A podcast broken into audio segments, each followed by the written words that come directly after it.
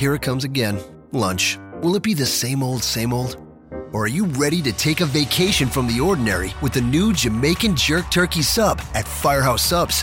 Freshly sliced smoked turkey breast, craveably sweet mustard sauce, and a hint of Caribbean seasoning. Just $5.55 for a medium. Save time. Order the new Jamaican Jerk Turkey Sub on the Firehouse Subs app. Firehouse Subs. Enjoy more subs. Save more lives. Participating locations, limited time only, plus tax prices may vary for delivery. This podcast is a member of the Voices of Wrestling podcasting network. Visit voicesofwrestling.com to hear the rest of our great podcasts, as well as show reviews, columns, opinions, and updates across the world of wrestling.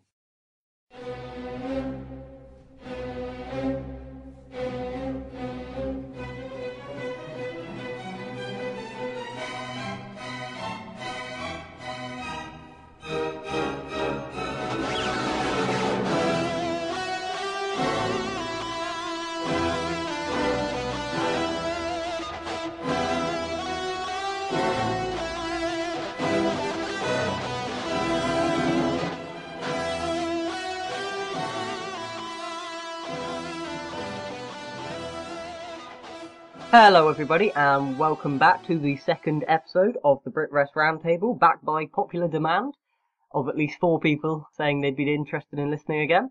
This episode, it's me, uh, Rob Reed, and with me is Ollie Court. Hey there, Rob. Um, Arnold isn't here this episode. He's uh, going through a somewhat of a week of hell at work, uh, so you'll have to uh, struggle through with just the two of us for this week.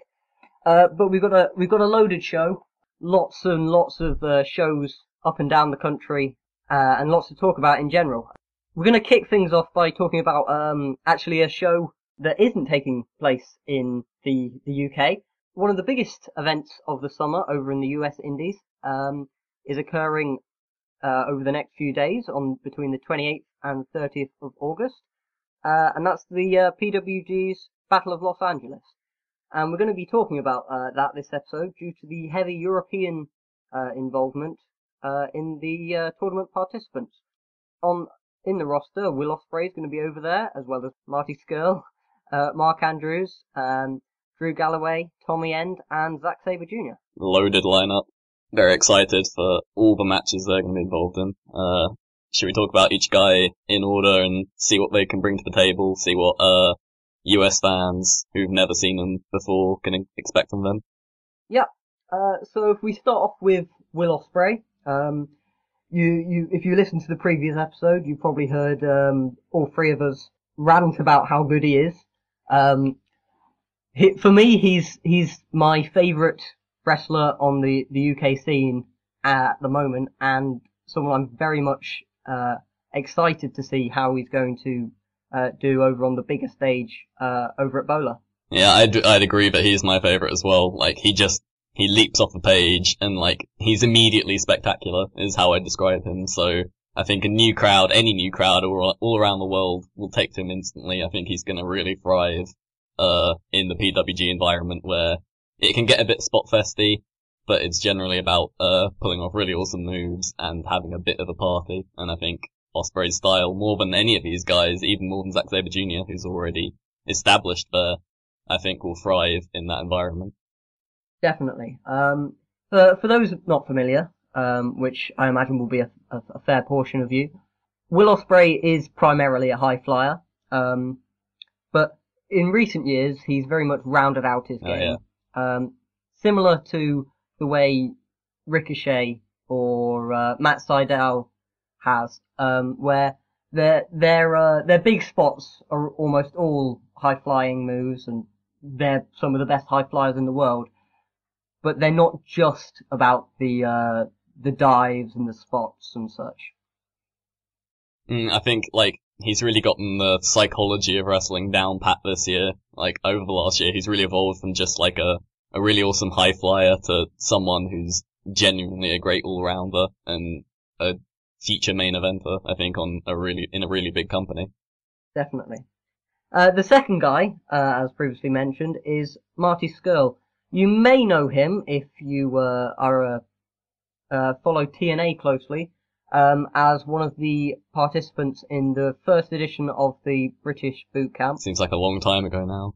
Yeah, but he's he's really uh, come on since then.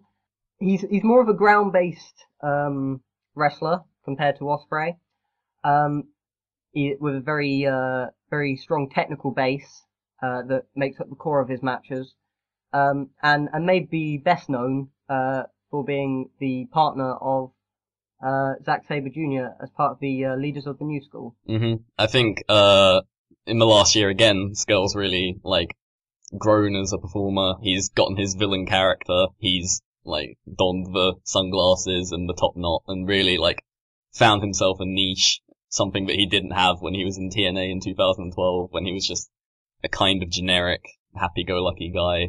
Um, but now I think with his strong character, he can really win over some fans in the US. One of the big advantages Marty has is as soon as you see him in his um, present incarnation, uh, he really stands out. He's got a Yeah. very well defined look. Yeah, definitely. More so than a guy like Ospreay, who you really have to see in the ring, and then he's going to win you over. Marty can get you right from the off. As soon as you see him, as soon as he walks through that curtain, he's got this crazy look, um, and I, I just imagine that the PWG crowd is going to take to him instantly. Oh yeah, they're gonna go, uh, they're gonna love his entrance, that's for sure. And once he gets in the ring, he can more than deliver there as well, and he has been doing for quite some time. Um, some of the criticisms of Scurll uh, have been that he does very much work to his opponent's level, but uh, with this this year's Bola lineup being so strong, similar to last year's, I don't really feel that's going to be too much of a um, too much of a hindrance for him. hmm I think he'll absolutely bring it. Like, there's no way he's gonna tone it down in PWG. Third uh, British guy who uh, is primarily been seen on the British scene, you might not be as familiar with, is uh, Mark Andrews. Again, he uh, he's been doing work recently with TNA. Um, although with the diminishing viewership of TNA, you might not have actually seen him. Uh, but this, for me, is really a chance for Andrews to um, really show what he can do without the handcuffs that TNA have put on him over in the US. Because he, he really hasn't had much of a chance to um, uh, to to show himself at his best uh, in his recent TNA run. Mm, I don't even watch TNA anymore, but uh, I don't even know if they've even had him in a singles match yet. I think he's just been working like X Division three ways, six ways, however many ways, but he hasn't really had a chance to shine and put a good match together on his resume. Uh, in many ways, um, Mark Andrews can kind of be viewed as a prototype Will Ospreay. Um, a few years ago, before he went over um, and got this, well, it, was supposed to be a full-time gig with TNA, but no one's really full-time with TNA at this point. Um, he he was very much in the position of the the young and upcoming high flyer that the UK scene was very hot about. I don't personally feel that he's quite on the level of Ospreay now. Um, but he is very good, and this this is a great opportunity for him, and he really could, um, after a year or two in TNA of and losing any buzz he really had, he really could um, propel himself back into the uh, the minds of many fans as a top guy. Going into TNA is almost like a death sentence these days. Uh, he might be lucky and it might die on its own, so he might be freed from that. um, but he's he has sort of been usurped by Will Ospreay, especially now that he's in America and isn't on the British scene full time.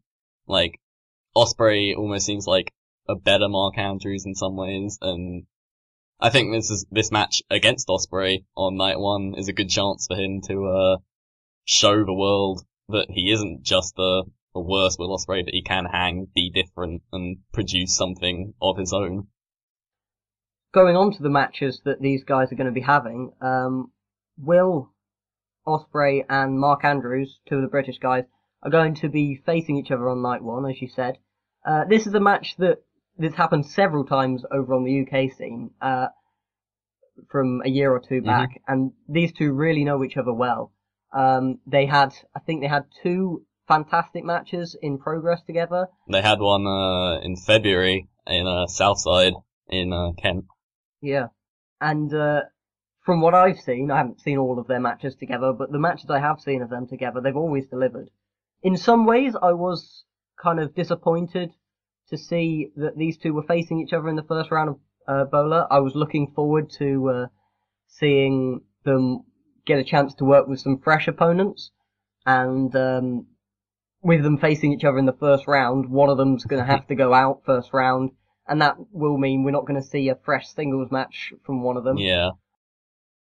I think the the general uh, reason for the match is to show them at their best with an opponent that they know, with an opponent they've wrestled several times in good matches before. You know, put the best foot forward rather than put them with someone they might not be able to work with that well. Yeah, so there's definitely positives and negatives for that.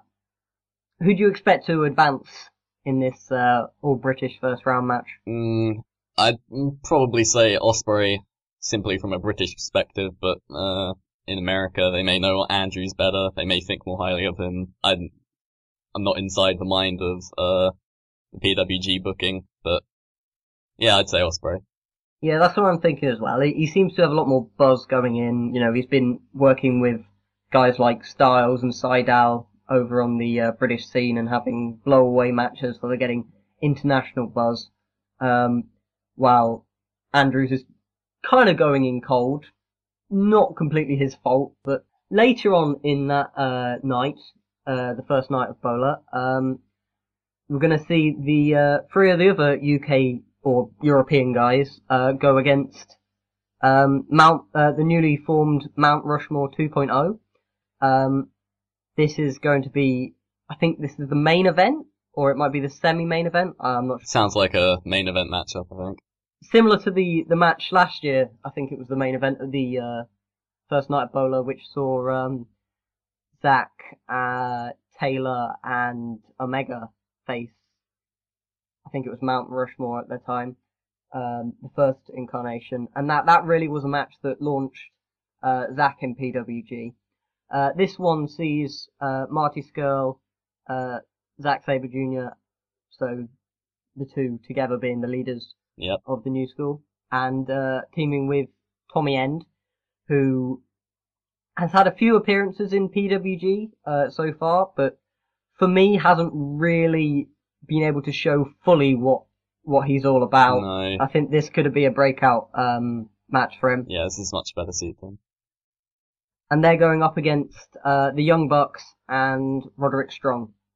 I mean, it's a fantastic matchup. Uh, dream team versus dream team kind of thing. Um, I think Young Bucks versus leaders of the new school is something everyone wants to see. Throw in Strong, throw in End, uh, who had a great match in progress. Uh, yeah, it's just going to be a mental six man. And definitely, as you say, it's a good chance for Tommy End to re-establish himself and Scurll to show exactly what he can do. And he's in there with Zack Sabre, uh, which will help him. Yeah. Um, a lot of what I've seen from End on the, the US scene has been the, uh, the grappling style, the, uh, grapple fuck. I think Drew Gulak calls it catch point wrestling. Um, he, he's been placed into a lot of those matches. And for me, that's not really where, I, where he excels. I think this is really going to be an opportunity, um, for him to be a part of a crazy, fast-paced sprint where he, he gets to throw loads of his amazing-looking kicks. I think he, uh, I think he's a better tag team wrestler than he is a singles wrestler, so that'll help. I mean, like, like you say, his striking is just phenomenal. He's probably the best in the world. Yeah, totally. This is definitely a match that, that suits all six guys in here. Um, this is maybe the match I'm most looking forward to, um, from the matches announced from Bola so far. Obviously there's all the, uh, second round and on matches ha- are yet to, um, yet to be determined, but, uh, from, from what's been announced, this is the real standout for me. Well, I'd go, uh, the last singles match we're gonna talk about in night two, but, uh, we'll get to that in a moment.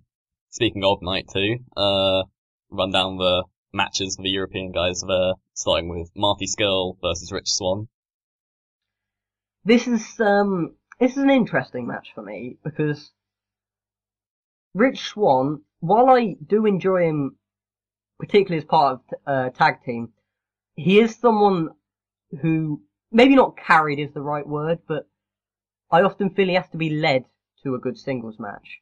And we had previously been mentioning how Scurll often performs up or down to his opponent.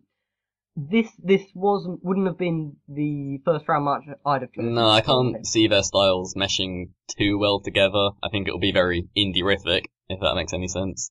Um, but they're both very charismatic. They can obviously put together a good match, so we'll see what they can do. Yeah, Swann's best favoured, uh, uh, Swann's best matches in general are when he's in there with someone who can throw him around.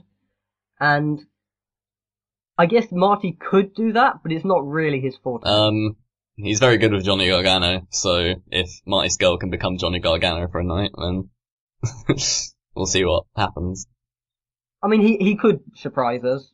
It's obviously a huge opportunity for him, so he's going to be Definitely. going out there and giving his 110%. But, um, I hope, while I'm not the biggest fan of, uh, Scurll, um, I, I do like him a lot, but there are people who are higher than him on me. I do hope he advances here because if he does go out first round, um, against Swann, I don't think you'll really see, get to see the best. No, I think. Swann, uh, he's not protected at all in the booking, so he can easily take a loss here, and Scurll can move on to another feature match. Yeah, it's very much a match, uh, Scurll can win, uh, which, which in that sense is, is Mhm. good. Uh, the second match, uh, that we're going to talk about, Drew Gulak versus Tommy End. Yeah, so as I was uh, just mentioning, um, this is gonna likely be Yeah. one of the grappling matches. And while a lot of people do like that style, I'm not personally one of them. But more than more than just personal taste, the grappling style doesn't quite seem to be working in PWG. Yeah, he gets, uh, it doesn't seem gets to the suit golf that crowd. claps. Uh, I think there's a way of doing the grappling in a charismatic way, in an interesting way, that Zack Sabre Jr. does, which I eat up. Like, the way Sabre Jr. builds his matches logically. And he has exciting bits as well, but generally it's ground-based grappling, but it's not grapple fucking, if that makes any sense. You know, like, the grapple fucking is very, it's very boring. like, there's no injection of personality into it until suddenly at the end they're like bonking each other on the head and one of them wins. It doesn't do anything for me. So hopefully they can do something a little bit different to that. I think Gulak is the best of those guys uh, in terms of being able to deliver deliver an actual match rather than just rolling around in dojo walls. Mm, I think I prefer Busick slightly, but Gulak has had matches I've enjoyed. Oh yeah, I'm confusing Gulak with Busick. No, Gulak's the worst for it. Bu- Gulak has had matches I enjoyed. Uh, I enjoyed his match a lot with Gargano. I can't remember which Evolve show it was, but he he can uh, be very good when put in there with. Well, I, I I can enjoy him quite a lot when put in there with someone who who isn't someone who works that that style and kind of pulls more of a traditional indie match out of him.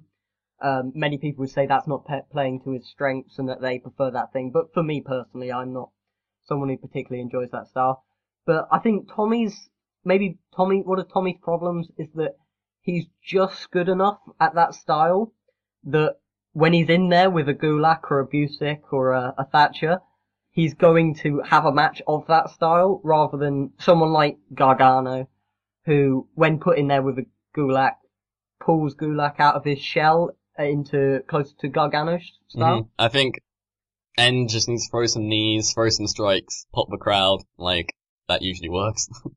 uh, I'm not think I'm not expecting too much from this match, so uh, And again, I'm really hoping End advances here because if he does go out first round, it, it, you're not gonna, I don't think you're gonna see the best of End, of what yeah, End has that would be a bummer.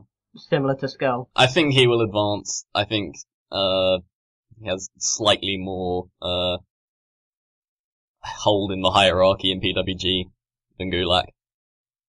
Uh, should we move on to match three? Yep. So the next, um, the next match with one of the European guys is a guy we didn't really cover right at the beginning because uh, you're all going to be familiar with him from his days in WWE. Uh, that's uh, Drew Galloway, the uh, former Drew McIntyre, as I'm sure you all know, uh, going up against Mike Bailey. What do you think of this match? Mike Bailey. I haven't seen too much of him, so I don't know don't have a big opinion. I've seen like a couple of matches from this year, but nothing more. Um, but I know that they're trying to build him up, and Galloway would be a big scalp. So I'd say Mike Bailey to win this one. Um, but I'm not really in the the hot seat to give an informed opinion on this one. I enjoy Bailey quite a lot. Um, when he's in there with another guy who wrestles what I describe as a very Yeah, indie style, it it can get it can get as you mentioned earlier for another match very indie rific. But um, Galloway's a guy who can really throw Bailey around. He's you know what what when Galloway came to the back to the Indies, the big thing I really noticed was just how large the guy was uh, in comparison to a lot of these indie guys. Uh, and his best matches have been when he's he's just been able to toss around his opponent.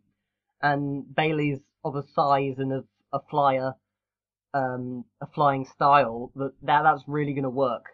Um, I could see this match very much being a breakout performance for um, for Bailey. I, I mean, Bailey's had breakout performances in PWG already, many would say, but this this could really be um, that big hmm big win.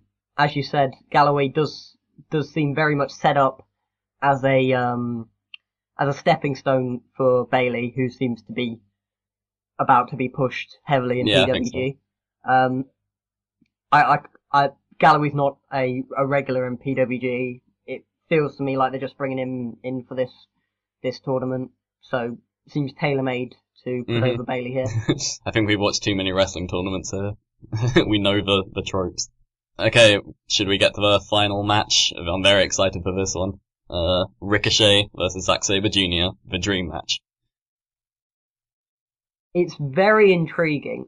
I'm not entirely sure how the, the two styles are going to mesh because they're very different styles.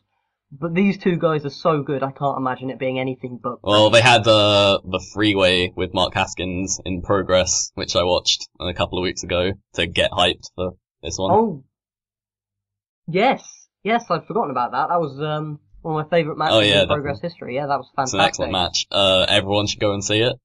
And th- those two guys were very good back then. They're even better now. So I think they can work some real magic in this one.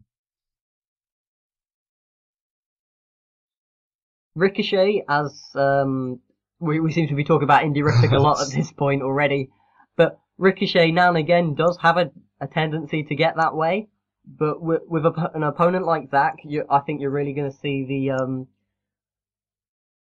that side of him toned down. Um, you're going to see a more story Yeah, definitely. the match. I think Ricochet is probably going to work towards Sabre's style simply because Saber can't work towards Ricochet's style in the same way. Um, and yeah, they'll both have a lot to prove. I assume this will be very high up the card on night two, and I I think it will blow everyone away. Yeah. I mean, you, you've seen a lot of, um, over the last year or two, um, a lot of people over in the US have become, uh, familiar with Zack.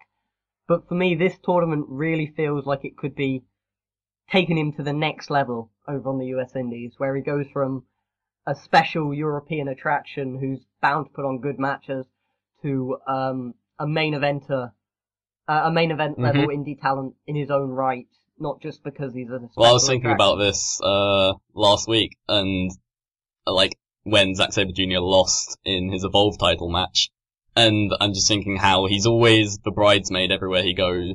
Like he lost the junior, the Noah Junior League as well when he was leading that like the whole way through, and then like lost a shitty match in the last night uh to lose his block. And like I'm just thinking, is this the tournament where Sabre Jr. stops like floating around, like he goes to Noah, he goes to PWG, he goes to Evolve, and like is this a tournament where he becomes, not not that he can't go to Japan anymore, but does he become more of a PWG guy specifically? And is that is this tournament here to make him that? I mean, the way the matches have been set up with him in the first ma- first round against Ricochet, last year's winner, and I have to imagine he's winning Yeah. here. Like as strange as that sounds, saying that last year's winner's going to go out in the first round, it does just feel uh, like that's the way they're Uh, going to go. I, I, I would agree with Um, that. I think again, like the big, not an upset, but a big win to set up Sabre Junior for a big tournament run. Maybe not to win it, but definitely to get to the final. I think. and Zack really is good at tournaments. Like that can't be Mhm. stated enough. The. Progress tournament from May, like he had wrestled four matches in two days, having just flown in from Japan, and every match was near on four stars or above. So, what more, what more can you ask for? you see a lot of good wrestlers um, go into tournaments, very good wrestlers go into tournaments, and they'll have one or two very good matches if they're going all the way, and then in the middle maybe they'll they'll not quite put full effort in to save Yeah, themselves yeah. for the final or something like that. But Zack's style behooves himself to tournaments. He it's not that he's not working hard in every match, but it's it's something that it's it's a, a level where he can continue to put out that level of match repeatedly Yeah, throughout the weekend and deliver he makes it look so easy. I mean, it might, it must not be very easy, but like just the way he works and like how good it looks, it looks very easy, and he's a special talent. So um, with that, all the uh, announced matches um, for the UK and well European guys, if you're throwing end in there, um, what other matches are you looking forward to potentially seeing I think I'll have to uh, bring up the entire lineup just to answer that question because I can't remember who everyone everyone is in it. Uh, While you're looking for that, I'll just throw one out here. Tommy End versus Pentagon Jr. or anyone versus Pentagon Junior. I think. Well, yeah, I think you could almost completely go down the lineup of um, the entire tournament and pick out every single name against Pentagon Junior, and that would be somewhat of a dream match. But the the brawl that End and Pentagon could have together would just be. I'm getting excited just speaking about Oh, yeah. it. It would it would be fun. I can't imagine it being anything but fantastic. And I and we talked about maybe the Gulak match not suiting End um, as a first round match. That would really be a match that End could sh- show exactly Mhm. what he's I about. think I've I've got all the participants up, and I think they're in a bracket as well. I'm not sure if the brackets are official.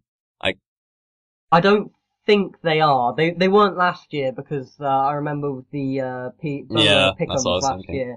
We had we had them all um, it all laid out, and it turned out that the Wikipedia brackets just had the first round matches in Yeah. random order because the That's what I've got up here, released. the uh, brackets from Wikipedia. And so if that's not official, then uh, screw it. I think most people are in But uh, just the way the Wikipedia bracket is set up, uh, you got Will Ospreay and Pentagon Junior. I mean, that would be a dream match. Or Will Ospreay versus Drago, whoever wins out of Drago Pentagon Junior.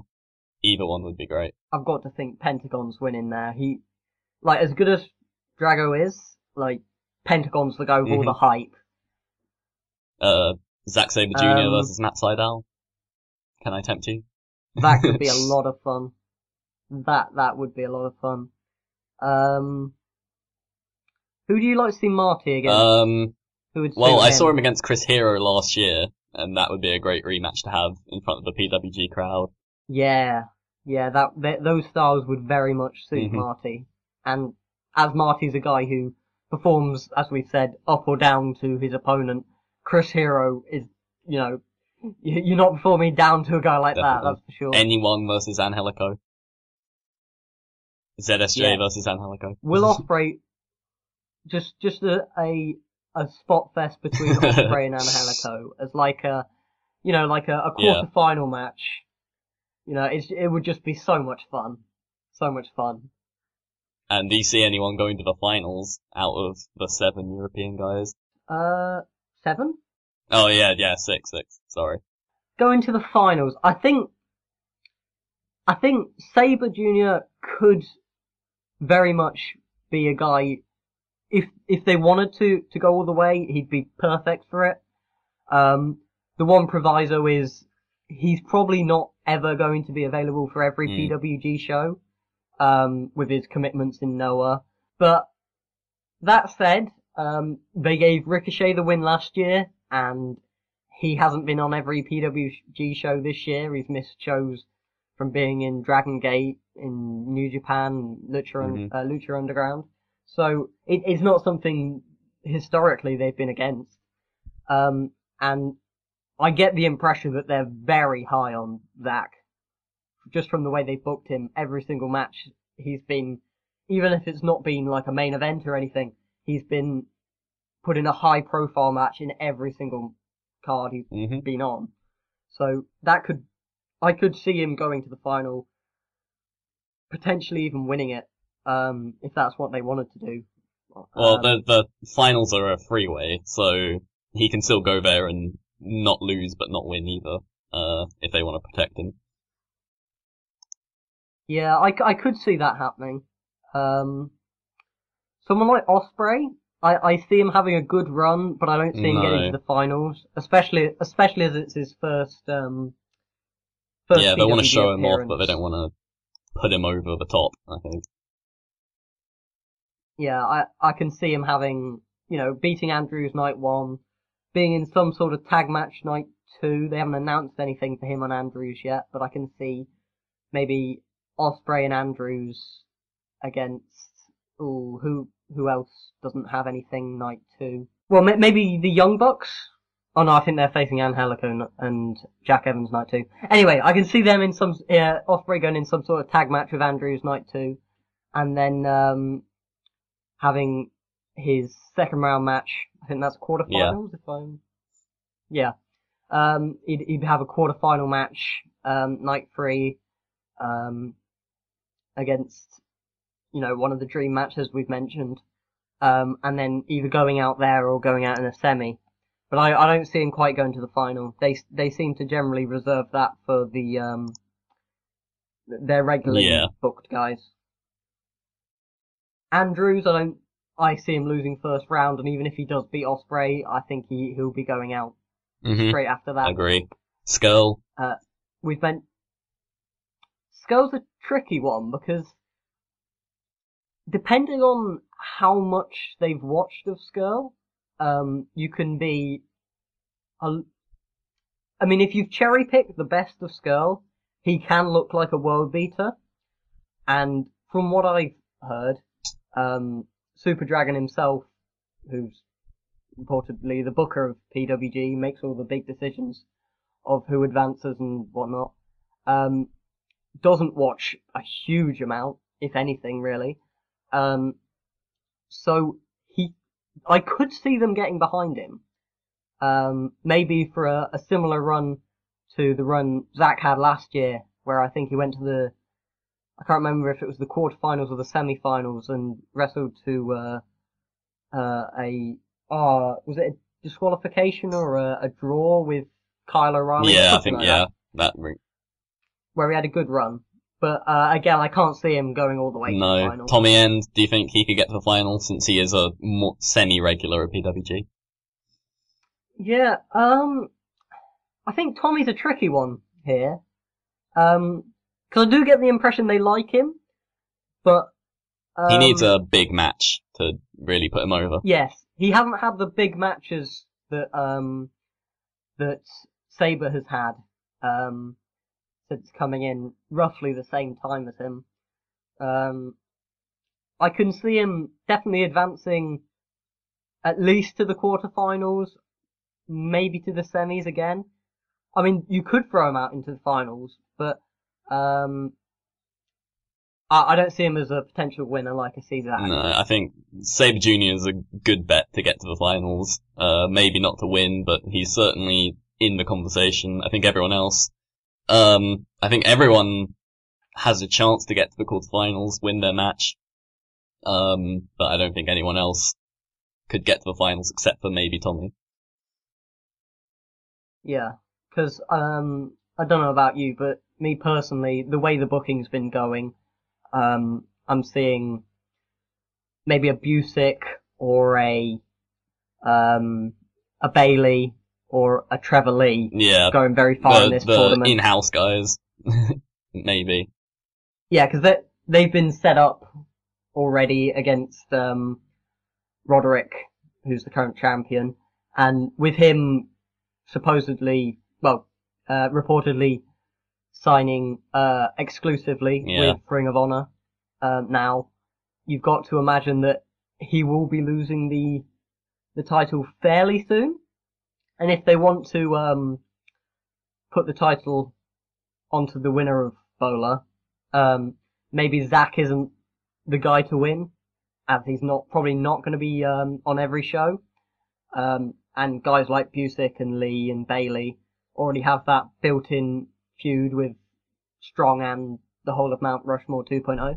Yeah, definitely. I think, uh, this is our Brit Wres summer holidays here, talking about Bola. Uh, but I think that's a, a logical way of looking at things. Uh, shall we move on back home to chapter 20? Progress. Thunder Bastard. Yeah. So uh, this show took place um, just after we recorded the last episode. We previewed it on the last episode. Um, July 26th, uh, Thunder Bastard Beyond Thunder Bastard, uh, Progress's Chapter 20 show. Um, were you there Yeah, I was at the there show? live. Uh, in a new seat back, uh, towards the stage, which I much preferred over my old seat, which is on the other side, and you had to squint to see them coming through the curtain. so I think I'm gonna sit there from now on. Overall, how, um, I know you've written a review up on the site, so, uh, people can, uh, check that out over on, uh, voicesofwrestling.com, uh, to see a full review. But, um, as an overall experience, what was your, um, what were your thoughts on the show Um, altogether? I thought, uh, once the fourth match, SDS versus Hunter Brothers, came on, that was when the show really picked up. I thought the first three matches were fun, but nothing you'd ever want to see again, uh, like to rewatch them. Um, but the last three matches, the tag title match, the Thunder Bastard match, and the Progress title match, all very fun in different ways. Uh, the Thunder Bastard match, not a good work rate match, obviously, but it was fun, especially live with the entrances and just the general atmosphere. And the two title matches really delivered in very different ways, and we'll get to that in a moment. Yeah, so if we just run through the uh, the cards chronologically, the opener uh, had Noam Dar, and he was uh, scheduled to face uh, Dave Mastiff, um, but uh, Mastiff was replaced by uh, one of our both of our favourites, um, Pastor William Eaver. Mhm. Um, I'm not sure what happened with Mastiff, but uh, they got Bill Eaver in, and he got to pick up the big win over a very established guy like Noam Dar, which I thought was a bit of a lucky stroke, really. Um, obviously not what they had planned, but they get to put uh, one of the Projo guys over big. Uh, he's in the Natural Progression series this year, and like he's looking very good in terms of progress booking. He hasn't lost a singles match yet, I don't think, not on the chapter shows at least. So uh, he's in a very good position. The match itself, I thought it was a fun opener, a hot opener, uh, very fast paced. Like watching it, uh, rewatching it on Demand Progress, having just watched a G1 show before, like the difference was night and day. Like the middling G1 shows where they work very lethargic, trying to save their bodies, and here Dar and Eaver just going all out. Uh, the ending though came a bit too suddenly and kept the match from being anything more than all right. I think. Yeah, um, I'm a big fan of both these guys. Um, William Eaver, he he's got kind of a, a priest gimmick, and and at first look at him, he does seem very much a guy who's going to be all gimmick. But when you actually get to see him in the ring, Mhm. it's fantastic. It's similar to Dalton, uh, Dalton, Castle. Dalton Castle? I don't know. Dalton Castle in that way.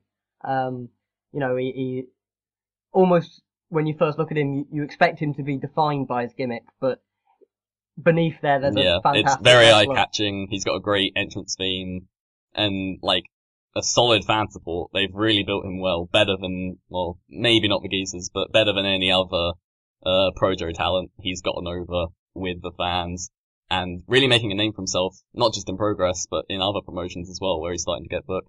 Uh, he's really impressive. Hmm.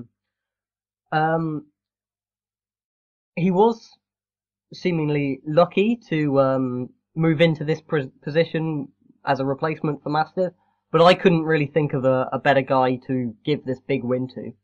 Um, as you said, I found the match, it was enjoyable while it went, um, but the finish was Mm, very he needs a different finisher, I think. Um, a clothesline isn't going to do it. He's got to think of something more impactful. I mean, it's a nice lariat, but it's not a great enough lariat that it can stand on its own um, as a finisher. You know, you, you're going to see, you might see Ishii throw ten Yeah. lariats in one match that are as as good as he's throwing. Um, I mean, don't get me wrong, it, it's a it's a it's a great lariat to see. I, I love lariats, but um, the, in uh, modern wrestling, you really have to have a, a lariat or a clothesline that's above and beyond if you want to get it over Mm, as a and just- finisher. it it didn't have any crowd reaction. It was just a a transitional move into the finish. People thought like it was building to the end, and then it kind of ended. Uh, but other than that, it was a solid Yeah. match, like a good good opener. Yeah, it, it was. I, I was expecting more going in because I'm a big fan of both these guys. I didn't think their styles quite meshed as well as I was hoping. It, I'd say it, it kind of lacked a bit of flow, perhaps. Um, but but it it did its job. It it um it was a fast-paced, fun opener that uh, fired up the crowd. Yeah. So you can't really complain too much. and the about finish, perhaps more important than the match, uh, with Noam Dar holding up a Progress t-shirt, a Chapter 1 t-shirt, and seemingly saying goodbye for now. It wasn't like a retirement from Progress or anything, but he's not, not going to be booked on the next few shows, perhaps not until next year, so this is a chance for a guy like Eaver, or the guys in the next match, uh, to move up the card, fill up a spot. I'd uh, I'd missed this story. Um, why why isn't Dar um going to be I think just, uh, in the near they want to cycle through the talent. I think I don't think there's anything major to it. I think the there's an ICW tour going on in October through the UK, so he's part of that. Yeah, I think just generally the booking and his dates don't match up, so they decided to give Eaver the big win. Yeah, I can see that because you the the progress roster because of the uh, the the upswell in quality British talent that are appearing everywhere recently.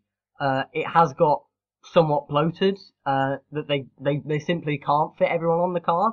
This was kind of an example of that. They had, I think they had an eight man match in and a, a four man match just to try and fit as Yeah. many guys as they could on, and they're still still missing some guys off. So uh, I, I can see them uh, wanting to cycle guys in and out.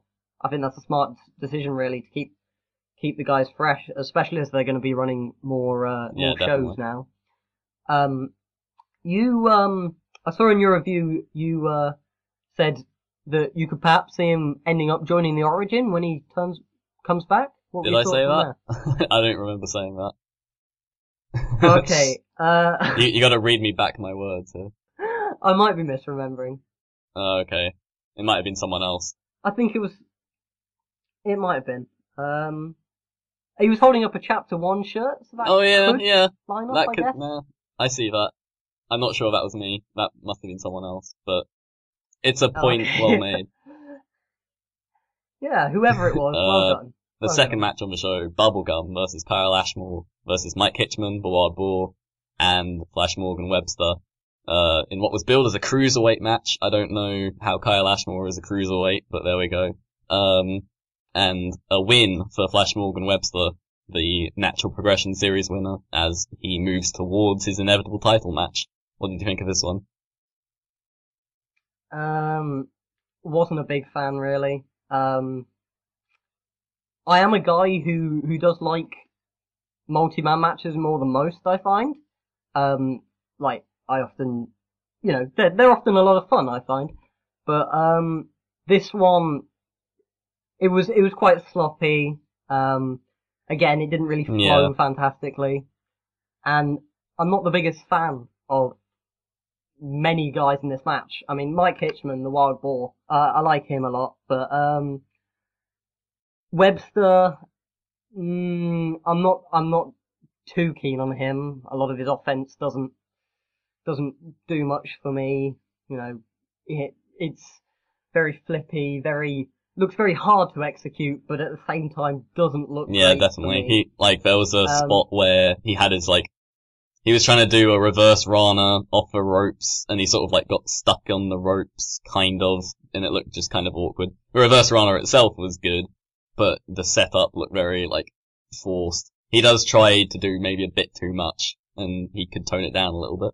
Yeah, and like I don't know what it is about him, but I just find his entire entire wrestling quite annoying. I mean, it, I don't I don't understand exactly why. It, I just start since I've been watching more of him. Um, uh, the more I see of him, the more the little things annoy me that really shouldn't. Like the way he runs around the the ring has started to annoy me. I'm not sure why. I think uh his look would be much better suited to a heel. Like just the way like the way he adopts the mod fashion and he looks like Jay from the Inbetweeners.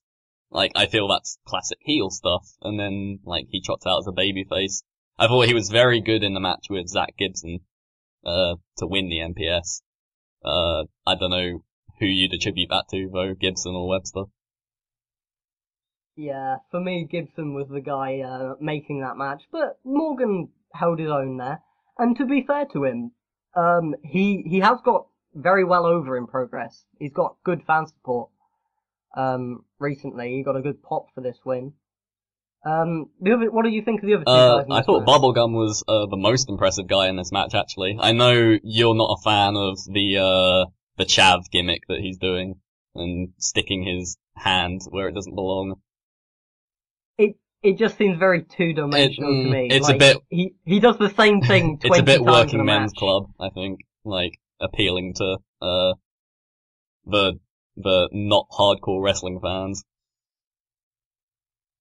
So, um, just to uh, ex- explain exactly what he does, uh, in his entrance and about 20 times throughout the match, he uh, he sticks his hand into his trunks, jerks himself off a bit, pulls his hands out, and swears at the crowd. That happens roughly 20 times. Um, doesn't do a lot for me, but you know, some people seem to enjoy it. Um, but I thought uh, he provided a real like veteran anchor in this match. It could have very easily fallen apart completely, but a lot of times when things weren't going completely to plan, he got them back on track. Uh, and he was like re- him and Wild Boar really like anchored this match and got the other two through. Yeah, he's definitely he's definitely got a good core base. Even if I don't like the gimmick, I can ad- admit that he's um, you know, he's definitely a good hand uh, as uh, gets thrown around a lot. Um, and then finally, Kyle No beard, Ashmore, no he's uh, another, yeah, um, one of the Projo graduates, which is Progressors Training School. Um, he a lot of his offense I found looked really good here. Um, but when he wasn't on offense and transitioning between moves and moving around the ring, he just didn't seem quite ready for this stage for Mm, me at I- this point. I'm not sure I if think you agree with uh, that. he's got a good look. Uh, he's got a good gimmick. A lot of people don't like it. I I do like the beard song. I like yeah. um, uh, he looked good in this match. Uh, but he was working with Bubblegum and Wild Boar, who he was probably going to be working with more regularly now in a tag team. Um, who perhaps hid some of his weaknesses, but he's getting there. And give him another year, I think he'll be right alongside uh William Eaver in terms of Projo guys quality. Yeah, definitely, definitely showed some potential here. And you, you called it in the preview. Uh, you said that this match was, uh, almost the reason for it being here, apart from to give, uh, Webster a win, uh, with an eventual title shot coming up for him, uh, was the, uh, Meltzer Keeper. And uh, lo and behold, despite um, Ashmore and Hitchman not being a team here, it was a four-way. Um, they still hit this uh, tag team move, which um, for those of you who haven't seen it, uh, it's definitely up uh, on Lariato's Twitter account. Although so many gifts, so much, uh, you have a, I guess you'll have a bit of trouble finding it. Um, but it's uh, Hitchman, uh, the wild boar, lifts. Um, I can't remember. I think it was Bubblegum. Yeah, it was for bubblegum. the um.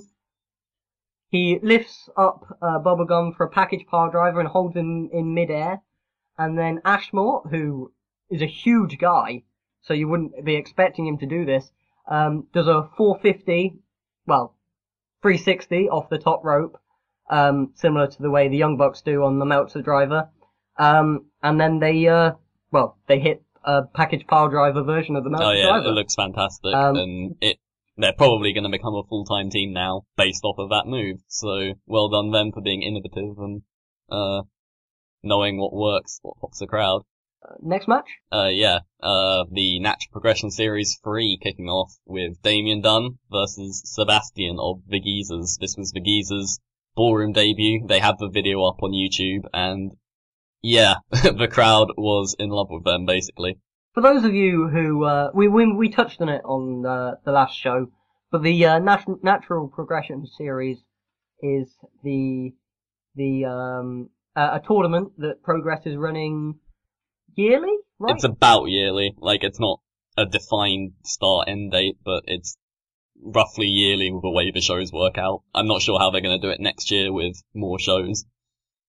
But yeah, But yeah, we'll, we'll, Yeah. we'll say yearly. That'll, that'll do for now. Um, where they, they showcase a lot of the, the up and coming and, um, unfeatured talent on the, the UK scene.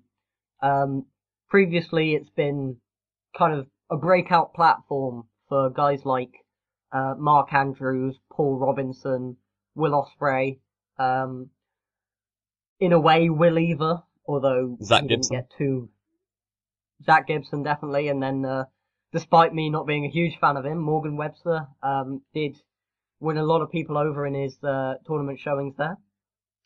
Um, and this is the, the as uh, Ollie mentioned, this is the third um, incarnation of this tournament, um, and this is the first match kicking off. yeah, um, the entrances, fantastic for the geezers. Huge pop. Uh, they've done such a good job getting themselves over, building the gimmick on Twitter, on YouTube, and just generally being an absolute laugh. And, like, guys you need to follow if you're a fan of British wrestling, just to see the weird, uh, TV show gifs that they come up with, the day to day Garth Marenghi's Darkplace, and just the, the strange but hilarious jokes that they come up with. Uh, definitely guys who are very charismatic and have, yeah, got themselves over despite not wrestling that much, which may be a negative in another area. Yeah. Um, as you said, I was just about to say, about to basically echo your point. Um, the fact that they've managed to get themselves over to such a huge degree without wrestling a single match in front of this crowd is quite amazing, really, when you when you think about it. The uh, the amount of guys who who have good matches and yet aren't that over compared to the, this team who who have haven't haven't done anything in front of this crowd and yet uh, you, you wouldn't believe it uh, watching the uh, the pop they received for their entrances. Sadly, um, when they got in the ring, it wasn't quite as great. Yeah, and I'm not gonna pin this one on Damien Dunn because he's a Midlands boy and I'm a, uh, adopted Midlands boy now.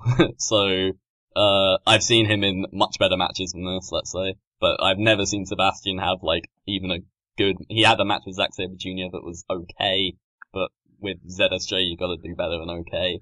Uh, say what you will about the geezers, uh, very strong on, in the charisma department, the promo department, but uh, wrestling probably needs some more experience. That's something that you can't do on Twitter. Get better at wrestling. No, and it, it, it's disappointing, really. You you can't say anything other than that. I mean, a lot of people have the the wrestling skill and not the um and not the charisma to go alongside. Um, at the moment, um, both Sebastian and Tom Irvin are kind of on the other side of that, but they're they're still they're still relatively competent. um young in their wrestling careers. So there's definitely room to improve there.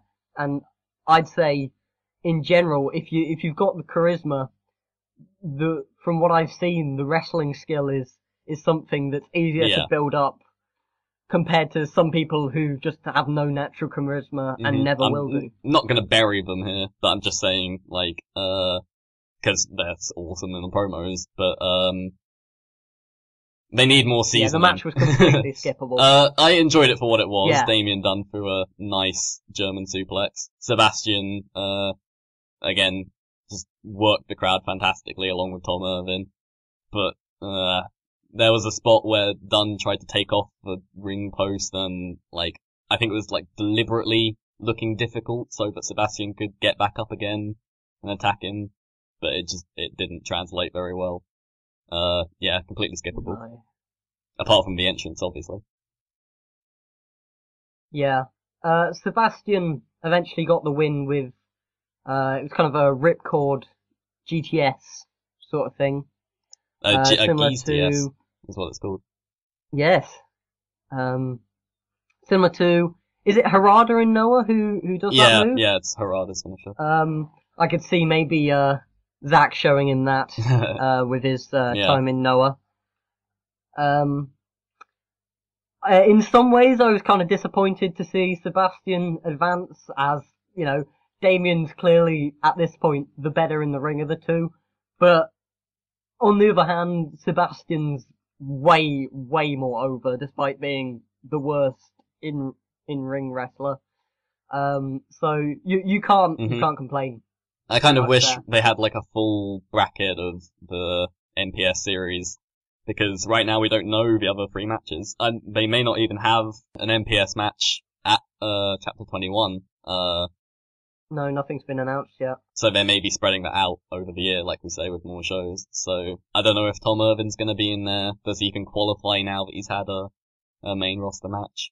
I think they've done that before. They've had guys who, who've had one or two lower profile matches end up in the NPS. I mean, they could be, but I'm trying to say they're trying to build to a Sebastian Tom Irvin match in the final, potentially. Oh. the biggest problem with that would be you'd then have either Sebastian or Tom Irvin have to have a title match, and neither of these guys, those guys are at all ready for that at that this point. Um, but the atmosphere would probably be incredible, so it is an option. Um, I think the only other guy announced so far for the um, Natural Progression series is uh, Will Eaver. Yeah, he got the uh, spot from Morgan Webster giving it to him. That that he'd be a guy I'd love to see um go far. They're either he's either going to win or he's going to lose his first match due to interference and start a bigger feud. That is exactly what they did last time though, so uh, I think they'd want to change it up a bit. Yeah. Maybe not have him be the winner, but I I'd be down with him being the winner personally. We'll see with that one. Uh, moving on to the Progress Tag Team Championship match. Uh, the Sumerian Death Squad making their first defense against the Hunter Brothers, uh, who were not very over when they walked in, but by the time the match was over, they'd won the crowd over, and this was an excellent match. I thought it was the match of the night, and possibly the two best matches, two best, uh, the, ma- the best match either team has ever had. I'd say in progress definitely. Um, there's a lot of stuff I haven't seen. Yeah, I haven't seen Um, too much from the from- SDS, but Yeah, I'm I'm sure they've had some terrific matches in WXW that um very few uh, English speakers have seen, but um definitely a a a breakout performance for the Hunter Brothers. Um this was kind of their re-debut in progress. They they'd been off the card cards for a, a fair amount of time. Well, the the chapter cards anyway. They'd been on the occasional um Endeavour show, which is their um their student shows. Um, but uh, they they really came back with a bang here. Um, this was a really fast-paced match. I'd almost describe it as a sprint, but it, it ended up going on for quite a long It's- time. it's- so I'm not sure it you felt like can- it went on for about 20 minutes, but I, looking at the match time, it was only 13 or 14 minutes, so Really, it was Wow. surprising how short it was. It was the same, same amount of time as the four-way match. blimey, they that a lot of matches that a lot of really good matches that go um that that go long feel short. This was a great match that went short and felt long Oh, yeah, somehow.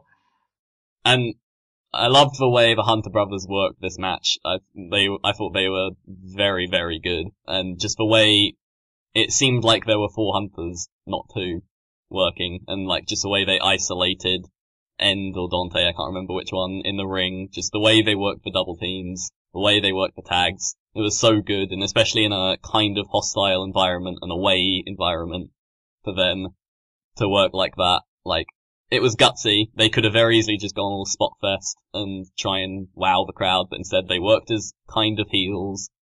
And eventually the Death Squad got back into the match with their strikes, using their size advantage, and, uh, like, te- taught the Hunter Brothers a lesson, essentially. There were some spots where, like, the Hunters just got schooled, and there was the incredible spot where, uh, End moves out of the way of uh, Jim or Lee's splash onto the other hunter, and uh, I I don't know. I can't tell them apart. I obviously they I- I- they look different, but I don't know which one's I which. I think it was Lee.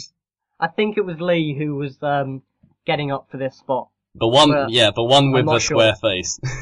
uh, and he lands on his brother, and like he knows Tommy End is behind him, and he doesn't want to turn around, and he just looks like he's got the fear of the devil in him as Tommy puts like the finger gun up, and everyone knows what's going to happen, and he just gets his face kicked off, like roundhouse kicked off, and it was incredible. there it, it was it was almost reminiscent of um some of the early Shield three way match um trios matches. Oh yeah, yeah, I definitely see that in with Hunters in the role of the, shi the shield. Yeah, in the way that they were almost they were kind of pre- um presented as as not the equals man to man of the Death Squad, but the way they managed to manipulate the double teams uh, and, and superior teamwork, um, they managed to to stay in it. Yeah, yeah, I definitely say that. They were the better team, but they eventually just got overmatched. And it, that was a fun dynamic because they were the heels, essentially, and the Death Squad were the faces. But that's almost a reversal of what a normal match structure would be. The finish, should we talk about? Just, um, we've kind of already talked about, like, the, the big spot that uh, the whole match is leading up to. Essentially after that, the Death Squad just put away, uh, Jim, I believe, uh, with their big double team moves and got the big pop. And all, both teams kicked out with the other team's finisher, which I thought was impressive and just built the atmosphere even more. And at the end of the match, immediate standing ovation from everyone. So that's a sign that you did a good job. one of the, the big strengths for this match for me was that in a lot of these, um, as I said, it was a, a match with a very high pace right from the beginning. But um, at no point did I really feel it. It went into overkill mode. Oh yeah, it was very smartly worked. Um, and yeah, I was on the edge of my seat throughout. Um, re- really fantastic tag team match. And if you're someone who, um, who goes through and, uh, cherry picks matches from all the different streaming services you have on offer, this is definitely one to check out. Um, a lot of you, uh, will be familiar with Tommy End, um, at this point. Um, Michael Dante and the Hunter brothers not so much. Um, but this this was really all four of them at their very best, uh, and a definite recommendation. Yeah, definitely. We've sung the praises of that one. Uh, we'll move on to match number five, Thunder Bastard match, the titular, uh, match of the show. Uh, I'll run through all the participants, uh, from memory. Uh, there was Damon Moser, El Ligero, um, Nathan Cruz, Nathan Cruz, uh, Rampage Brown. I should really have a list up. Mark Haskins, Mark Haskins, Eddie Dennis, Marty Scurll, and Tom, Tom Irvin, Irvin. of the Geezers. We got there. Yeah. Um, this was the second annual Thunder Bastard match. I think it was about a year ago that happened. Mhm. I'd say this is a yearly thing as well, although uh, uh, I haven't checked that again. Really should have done a bit more uh, prep for this. Uh, but uh, let's say that's yearly. Um, uh, last year, um, Will Ospreay uh, came out the winner, um, which really helped skyrocket him into the uh, the upper echelons, not only of progress but also um, of the the UK scene as a whole. I mean, there were breakout performances over in places like Rev Pro as well, but um, Yeah, in terms that was a match big- where it really looked like he was going to become a future star, like just in booking terms. yeah, that was that was his big win that really established him as one of the the big names in um, British wrestling, hmm from my point of view at least. Um, What are your opinions like on the gimmick, the Thunder Bastard match? Because it's essentially a Royal Rumble, but with pinfall eliminations. Yeah, I I think I described it last month as a a cross between a Royal Rumble and an Elimination Chamber, in the fact that the the guys come out um, in a kind of gauntlet manner, but then it's pinfalls and submissions and disqualifications and um, rather than over the top rope rules. Um, with the the the last man standing of the the eight participants earning a title shot at some point in the future. Um, as a, a match concept as a whole, after having seen two of these now, neither of them's really wowed me from just the standpoint of a match. Yeah, it's not it's not a work rate gimmick. It's not uh can't think of a word. It, it doesn't create great matches, but it is a fun gimmick. I think like it's a good spectacle to throw it's out. good for advancing storylines. Um, it's good for getting a lot of guys onto the card. I thought it was a good use of Tom Irvin. Oh yeah, um, definitely. unlike like Sebastian um, earlier on, where he was kind of exposed.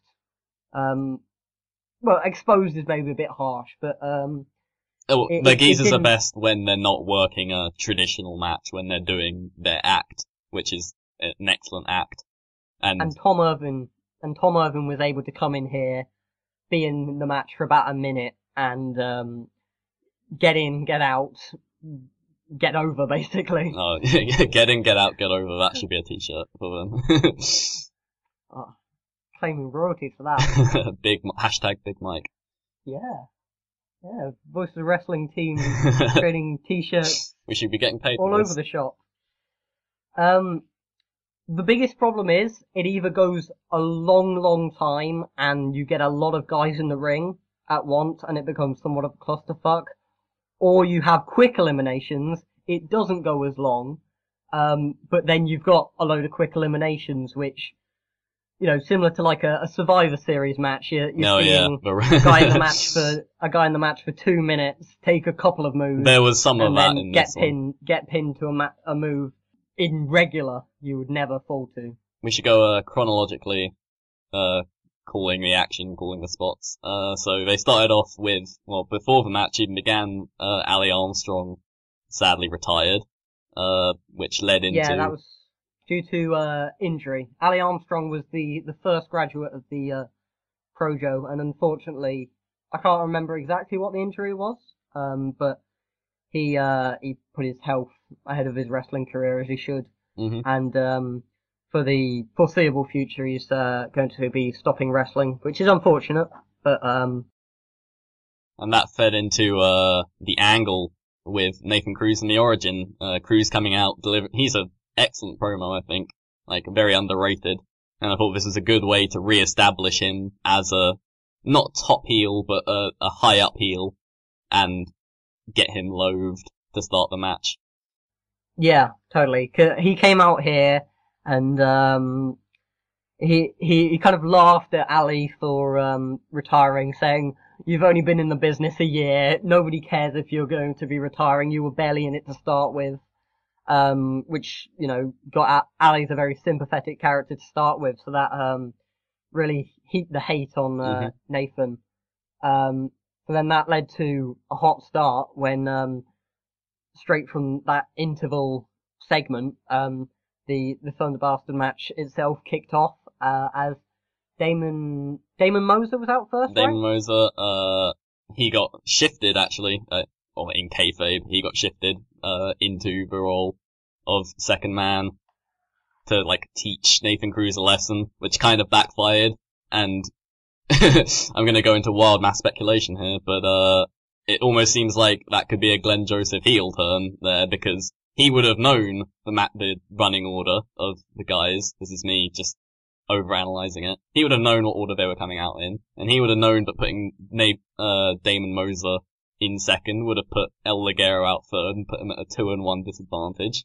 So that was a bit of a dick move, however well intentioned, to put him to put the guy at a two two two on one disadvantage straight away. I I'd lean towards you overthink, overthinking that a little, but um, yeah, who knows? Who knows? I mean, that it's clear that they do put a lot of thought into um, their storylines in progress. Um, a lot of the the seemingly insignificant, uh, intricate details um, on shows end up paying off um, far down the line. But uh, my gut is this isn't one of them. No, I think I'm just overanalyzing. Uh, what did you think of Damon Moser's contributions to the match? Well, he, as I said, he came out hot um, as a guy to uh, kick Nathan's ass. Uh, they had the uh, the origin angle where he got kicked out uh, at chapter 19. Like, yeah, so these two were previous stablemates. Although again, I'm gonna I'm gonna overanalyze the booking and wonder why that makes Damon Moser a face if he just got kicked out of a heel group, and then why does that make him a face? It kind of makes him similar. It's kind of similar to the um the way Moose has been booked in ROH. Oh yeah. Um, he he he's a bad guy, and then a bad guy turns on him, so he he's automatically a good guy. yeah. It, I I, I kind of get the he kind of been presented in the way that he's just kind of following orders uh, and doesn't have much of a mind of his own. um, because he, I think he, I think if I'm interpreting the booking right, because with the the faceless gimmick, uh, where everyone was masked and a mystery identity, it wasn't totally clear. But I think the storyline was that um, Garnell and Moser won the tag titles Yeah. um, under the faceless gimmick, and then um, uh, Cruz and Ligero stole, well, um, usurped them for the tag titles. yeah, that's, once that's how they'd won went it. down. Um, by as they were part of the same group, they once their their underlings had won them the titles, they took the titles and then kicked their underlings out the group. So, so there there was heat going into this face off, but Damon really kind of looked lost. Yeah, they have. They, he hasn't had any promo time. He, ha- has no character. He's very bland. He has no heat. he ran out there, double legged Nathan, and that was like the peak of his, his point in the match. That bit was good, and then it, it all kind of, they didn't seem to have very good chemistry together. They didn't seem to be No. entirely on the same page of what was happening, and it was, it was all a bit juttery. Yeah, I. He was just a sacrificial lamb, really, here to get uh some heat on the the Origin when El Ligero came out third. They double team him, they pin him. Origin have the two nothing advantage over everyone else. Um, And then that brought out the next guy, who was Rampage Brown, if I'm remembering correctly. I yeah, I think it was because this started uh, the portion of a match where everyone beats up the Origin. Like they make the Origin look really strong, and then five minutes later make him look really weak by getting power bombed by uh, Rampage Brown, uh, which is Yeah. kind of like a microcosm of their faceless run. Yeah, I mean, Rampage Brown is someone who's been throughout the history of Progress booked very strongly, but it, he was in a two in one situation and managed to, to dominate both of them. Um, there, there was, next out was Mark Haskins, um, so that, that, uh, had a, there was a lot of history in the ring at that point. You had screw indie three wrestling members guys. of Team Screw Indie Wrestling, yeah. Um, in Haskins, Cruz, and Brown.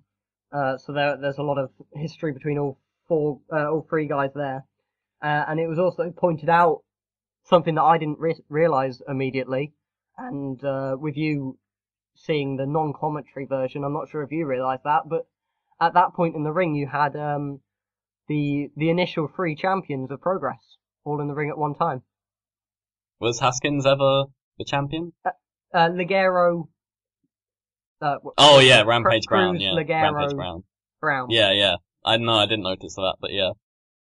And also, I didn't watch it with commentary. Uh, we should probably talk about that after the Thunder Bastard match. Uh, what the difference between commentary was, but we'll get through this match first. Uh, out Yep. sixth was Eddie Dennis. Uh, cool theme tune and beat up the Origin and then kind of disappeared for the rest of the match. Yeah, there was a lot of there was a lot of um, guys coming in, hitting a few moves, and then grabbing someone else, pulling them out the ring, and you're not really seeing them until till it was their time to get Yeah. eliminated. the, the the match kind of bottomed out until Tom Irvin came in. Seventh was Scurll, who did kind of the same thing, and then eighth Tom Irvin. We've already talked about just the incredibly entertaining sequence where he his the music hits, he comes out with Sebastian, downs a pint, runs to the ring, hits a weak looking stunner on everyone, and uh gets rolled up. Oh no, he rolls up El Ligero to eliminate him and then gets kicked in the head by Cruz and gets eliminated himself, all within about a minute.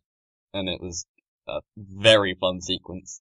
Again, um, a weird case of strong and weak booking for uh, the Origin as a whole. They don't seem entirely sure whether they want to push this group or not. Um, I think eventually they're just going to settle in the mid card uh, for something for the faces to do who aren't in the title picture. Which you know, there's worse worse uses for those guys. Um, but initially it did seem they were set up for something a bit bigger than that. Yeah, I think with the faceless it seemed more like a show changing angle and then they just kind of lost faith in it and this is the backup plan almost. And yeah, it was very schizophrenic at booking in this match for them. I'm not I'm not too um too opposed to that really because while Ligero and Cruz are good, there are there are there are several other guys I'm more interested in seeing in main events. I mean, they're- they're good good mid good guys to have in the mid card mid mid card, um, having good matches, but um, they have had time on top in the past, and they're they're truly great matches, kind of few and far between. Yeah, I think they're gonna getting set up for a second uh, tag title match with the SDS at some point. Uh, I think that will be their ceiling for now. Yeah, I can see that. I can see that. Um, moving on with this match, uh, after Tom Irvin got eliminated, the elimination started to come a bit faster. I think it's so I long. think Dennis was next. I Was think Dennis- Rampage Brown got eliminated by De- no Dennis eliminated Rampage Brown Yeah, yeah. after they had a little sequence, and with then the uh, Cruz- next stop driver. yeah, and then Cruz eliminated Dennis soon afterwards. Yes, yes. Again with a kick to the head. So uh, again, now it's the Origin's turn to be booked strong at this point. and uh, does that leave us with the final three? It was uh, Cruz, Cruz, Haskins, Haskins, and Scurll. I think this was when the match really picked up and started showing some promise.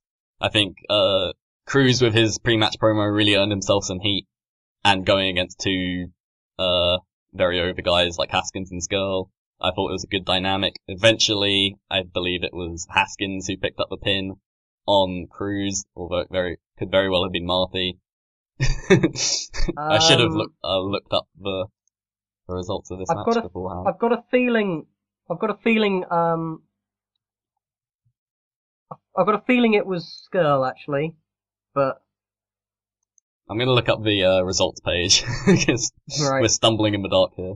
Okay, uh, yeah, it was Scurll rolling up Nathan Cruz to get us to the final two with Scurll versus Haskins. They had a very uh, entertaining few minutes of back and forth, uh, which pretty much uh, made up like the the work rate portion of the match. Like good Yeah. dueling chance, and eventually Haskins rolling up Scurll for the win. this this last little segment was definitely the highlight of the match. Yeah. Um, it got me excited for a future Scurll Haskins match, which uh, is actually happening uh, not too long in Rev Pro. We're going to be covering that later in this episode. Um, but uh, these two definitely meshed well together.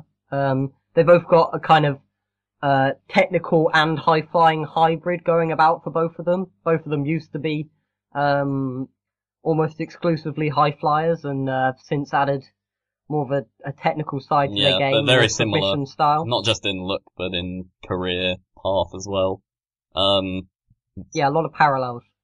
but yeah, this is a very entertaining section, and I think Haskins winning, I think we predicted this on the last show as well. Um, but that's definitely the right choice. Moving, I'm not sh- I'm not sure we actually predicted it. I think a lot of us said um, Cruz would be the guy Oh, okay. likely to win, but Haskins was the guy who wanted to win. So uh, I was overjoyed when I uh, when I saw this. Um, And I, th- I I think it gives both guys good direction heading forward. I think Haskins is the perfect uh, first defense for the new Progress champion. We'll get to that in a moment. And Marty Scurll now is almost like the bridesmaid of Progress now that he uh, has lost the final two of both Thunderbastard matches. Uh, he's lost two title defenses early on. He got the semi-final in the tournament, but didn't advance further. And I think they're really starting to sell this now as a, a story, an ongoing story for Scurll, in that he's a close and nearly man, but not quite the guy. Because, uh, they, they mentioned all that in his, like, profile, building up his match at chapter 21. So this could definitely be a future direction for him.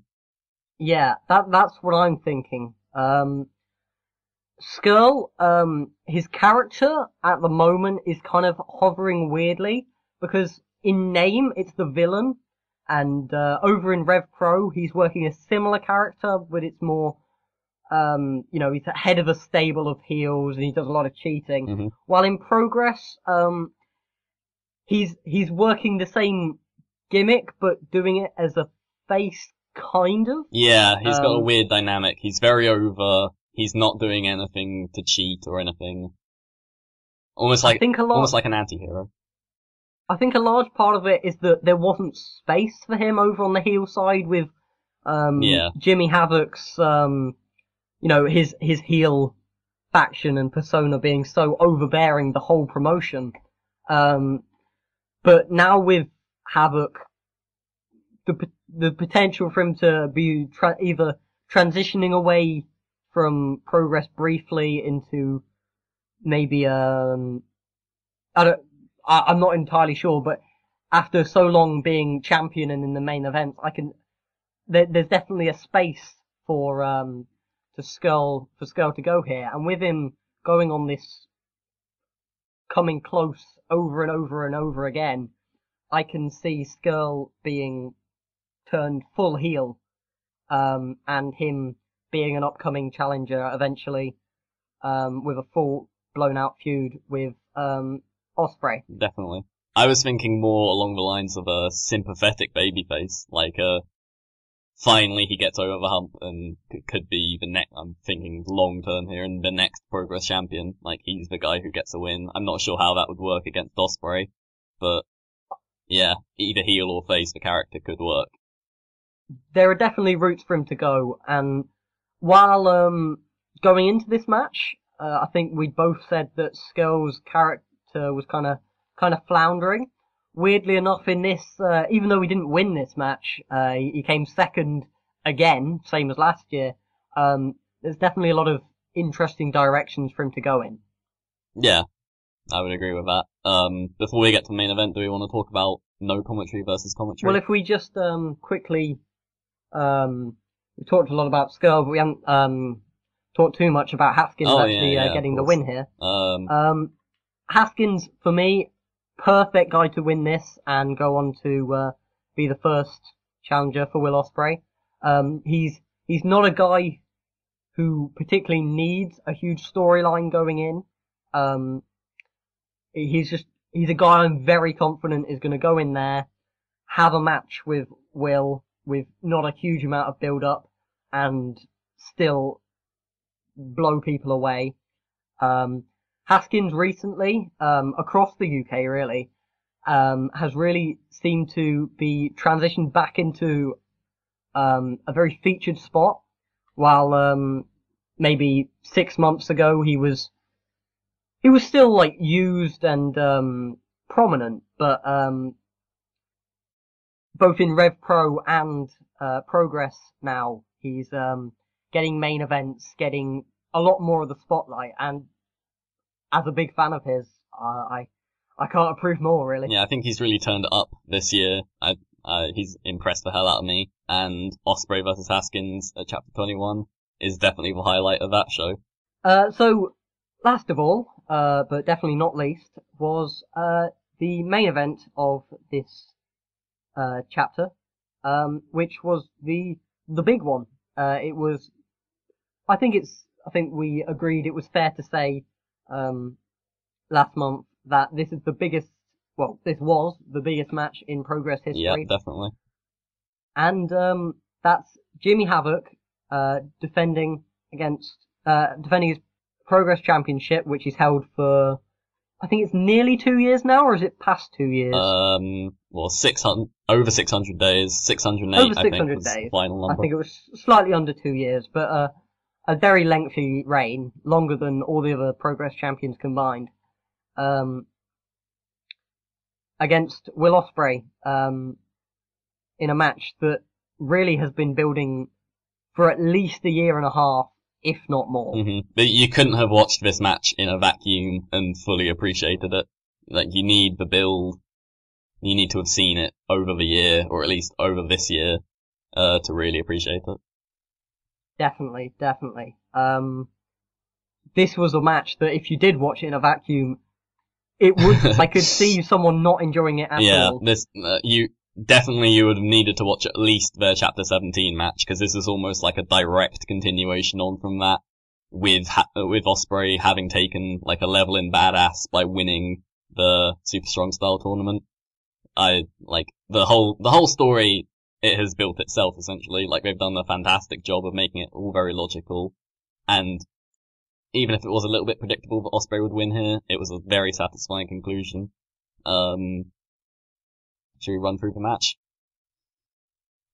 There's a lot to go through, and but, um, it was very difficult writing up the review for this one because there was just so much that happened. Uh, start at the beginning, I guess. Um, the entrances they were pretty fun. Eh, Both guys got special entrances, made it feel like a big time match. The stare down was intense, very well captured, and then all all hell broke loose. Uh, within the first 20 seconds, Ospreay was diving out of the ring over the top rope, chucking Havoc to the back of the room, throwing his head against the wall, putting each other through tables. Uh, like in the first five minutes, there was a burning hammer onto the chair. a lot of stuff happened in this match. they, they went, they went way over the top. There's no way to, to really Yeah. say anything other than that, but this was the feud ender to end all feud enders, and in some ways it kind of had to. Yeah, It was, anything less. it was definitely a match that put a definitive full stop on this feud. Um, they went over the top. They had they had tons of ref bumps. I think there were at least three. Well, no, they weren't ref bumps per se. They were Jimmy Havoc taking out the ref deliberately. Ref bump would be an accidental yeah. bump. um, there were there was interference. There was a million finisher kickouts, thumbtacks, table spots, all in the first few minutes. But if you followed this feud and and you're invested, this one really worked. and it it was almost like the spots were logical. Like, of course, the referees had to be taken out by Havoc for Jim Smallman to count the pin, just like he had done to give Havoc the title initially. That that made sense. Um, the the finisher kickouts, I thought there was one too many. He uh, Ospreay kicks out of three acid rainmakers, and uh, just as a from a purist standpoint, no one has ever even kicked out of two, so that seemed like overkill. I would have accepted two kickouts. Three was just one too many, I think. Mm, the the big that didn't necessarily annoy me a huge amount. I mean, as I said, there's a part of me that's saying, "Oh, they did too much. They Yeah. went over the top." But but the thing that really um took this match down a notch for me was the axe spot. Uh, we talked a bit about it um last last month um where oh, Havoc set up this match, turning it into a DQ by uh holding holding uh ransom Ospreay by threatening to cut off his head if he didn't get the no DQ match. The axe was then brought back into this match and while previously I'd I'd made the argument that it was okay because um, Havoc's character never actually intended to uh, use the axe. He was Yeah. just using it as leverage. That's the way I justified it in my mind. In this match, it was very clear that Havoc was actually just going to use the axe. And for me, that kind of it kind of shatters the world of wrestling. I can't hold my A little bit, yeah. that. I'm Because not as if you down if, on it as if you you're bringing things like axes into no DQ matches, then it, it opens up the door to why don't doesn't when um maybe not in the UK but in the US as soon as there's a no DQ match, someone just pull out a gun, shoot shoot his opponent. Yeah, win. it does open I up mean- the Pandora's box a little bit.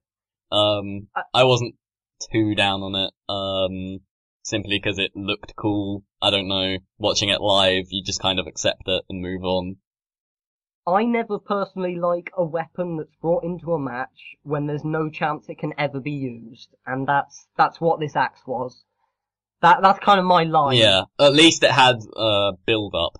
Like at least it was established that Havoc had an axe and liked using it. Well, because I've seen matches on the indie on British Indies before where they've just whipped out a weapon like an axe or like a staple gun or a, something like that, and it's just like, oh, these guys have never even like talked before, and now they're trying to kill each other. it was a story point which kind of cushioned the blow, but I it it did take me out of it for a little bit, Mm. um, which was a shame because other than that, I really enjoyed this match. Yeah, you want to. I want to be grumpy about it, but you like certainly live. I just couldn't be grumpy because it was such an awesome spectacle. It was a progress car crash main event. I like to call them, where it's just like this is the last match that we're gonna have, so let's just go all out, throw in everything. everything. Yeah. It was the perfect, you know, it, it perfectly wrapped a bow on this entire, not just feud, but this entire era of progress with Jimmy Havoc as Mhm. champion. And the craziness that had um, ensued during his whole reign, it kind of had to end like this. Yeah, it was a logical Um, conclusion. while I'm not like, I don't think Will really shines to his full degree in no DQ matches from what I've seen. And these wild matches, I prefer, I personally prefer them in the, um, you know, a more traditional match. It, it was what needed to happen here. Um, and, and in that way it delivered. It's not something I'm gonna recommend for someone to check out if they just go through and cherry pick out a few matches. Because as I said, in a vacuum, this could very easily be viewed as not just not a good match, but as a bad match. But when you've watched the whole storyline and you're invested, this works. Yeah, and when it came to the end, Ospreay hits all his signature moves, like killing Havoc with everything he had, including the 630, which he hadn't been able to hit. That was a story point that they delivered on. Like they wrap, they wrapped up two sub stories to the Jimmy Havoc story. They wrapped up the Jimmy Havoc title reign, but they also wrapped up Ospreay's uh indecisiveness to using his 630 senton finisher and they wrapped up Jim Smallman feeling guilty that he'd let Havoc win the title in the first place by taking it away from him by counting the pin. And I thought that was just very clever storytelling to tie those two loose ends up. Yep, so that's the um the end of our supposedly quick rundown of that show. Um uh the the one other thing we wanted to bring up was uh this show was actually up in um two different forms, um one with commentary and one without. Um you got the the live experience, which is obviously without commentary, but I think you said you also rewatched, I it without it commentary. without commentary when they first uploaded it. And, um yeah. for reference, for reference here, they um they had uh for the first time they recorded live the commentary, but uh, unfortunately they had some issues um with the file corrupting. I think they said it was. They had to um re-record uh, the commentary so that they they initially put it up on their uh, streaming service without commentary, and then um later on they put it on with commentary. Um, the two new commentators were uh, RJ Singh, who's um, a few a few months ago, maybe a bit longer than a few months now. More like a year Um, yeah, more like a year. Um, retired from uh, the wrestling scene. Um, in having his final match at Progress itself. Um, who was very much a, a big part of the uh, the scene for years before that. Um, and who's this one? Joel Ledley or John Briley? I can't remember. Uh, Glen Joseph. Glen Joseph. There you go. Neither of them. right. The and and he was partnered with Glen Joseph, um, one of the Progress co-owners. Um, they they kind of had a hard job to follow. Um, previously, the commentary had been done by Jimmy Barnett, who was in no way at all related to Progress um, co-owner Jim Smallman, uh, apart from being the exact same person. Um, but uh, who who and he'd previously been a fantastic commentator. Yeah, very good with Um, the minimalist style, which uh I really dug. he, he his commentary style kind of reminded me of Excalibur's from PWG. Um, maybe with a more uh, focused manner. that kind of sounds like an insult to Excalibur. But I love Excalibur's commentary, um, but more of a um, more of a kayfabe and focused style. But that that kind of aura. But uh, I think these two guys um, they did a good job. Um, they were definitely talking more than um, Barnett. Okay. He, they, uh, there wasn't a lot of, while Barnett would often let, um, let, let the action speak for itself and the crowd, being such a fantastic crowd, um, uh, carry the, the, uh, the audio, um, they, I guess to be expected with a two-man team, they, they were speaking far more constantly. Um, I'm not sure if I preferred it, but at the same time, I think they did do a good job. Um, and going forward, it may take a bit of time getting used to, but um, while they're they're following something very good, I think they they were they were good. Yeah, I'm looking forward to hearing their live recording. I think that will be an interesting thing to see how well they work with the crowd, with the atmosphere right in front of them. Yeah, because that emotion wise, that's often something that um, you know, if you're recording on tape delay, it's hard to get the emotion Yeah. across. Right, so uh, I think that's uh, chapter 20 wrapped up. So um, if we move along to some of the progress news that has come out between shows. Um, and the biggest uh, news, I'm not quite sure if uh, it fully come out when we uh, last recorded I don't think so, actually. But Progress uh, is going to be starting to run Manchester shows, um, expanding out of their uh, London base. Um, so, so for for those not um, too familiar with UK geography, um, London's down near the bottom, um, down south, and uh, Manchester's uh, pretty pretty far up north, um, to put it simply. So they're they're they're covering a lot of the the UK, um, and they're they're making quite the big jump. Hmm. Especially Importantly, a I U- think Manchester doesn't really have a big wrestling promotion in it, so they picked a, a good city to spread to and not like invade someone else's territory.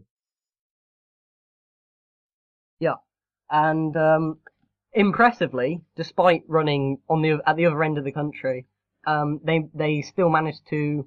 They've sold out, haven't they, or are they near selling out? I- out?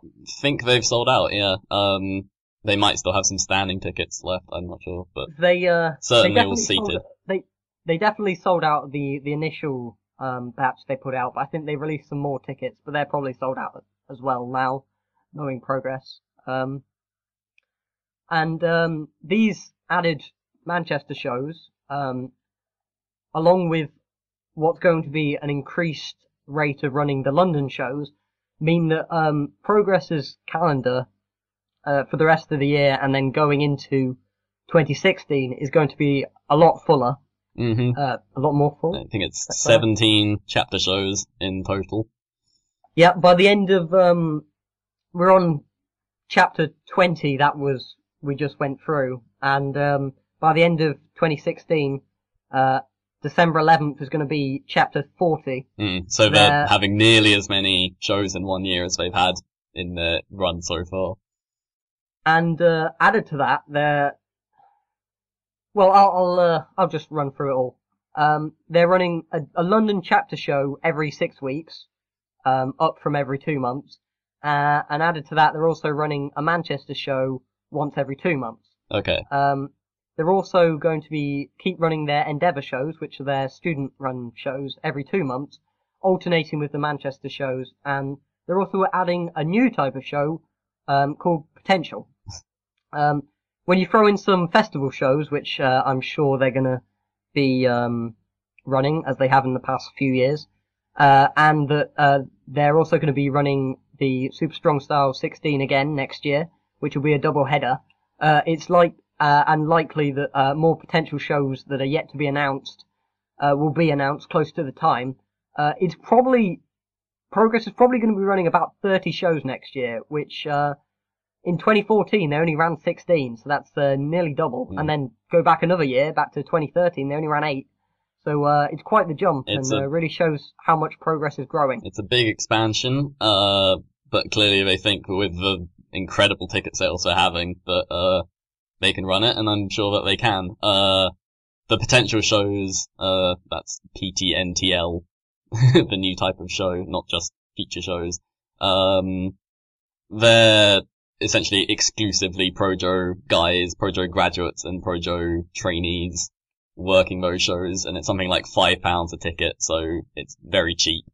Um, yeah. giving so those guys the, um, experience. Yeah, the Endeavour shows were originally designed to give work and practice in front of crowds to the rookies coming out of the Projo.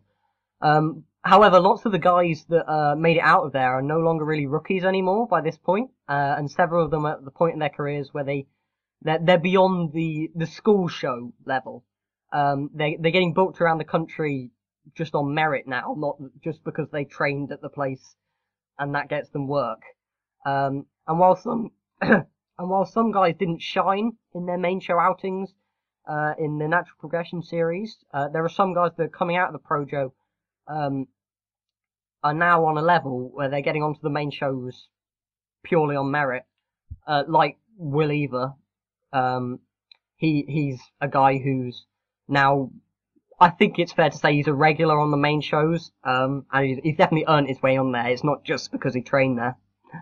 Um, if that was almost any other UK company, they they probably simply move on up and have main shows full time.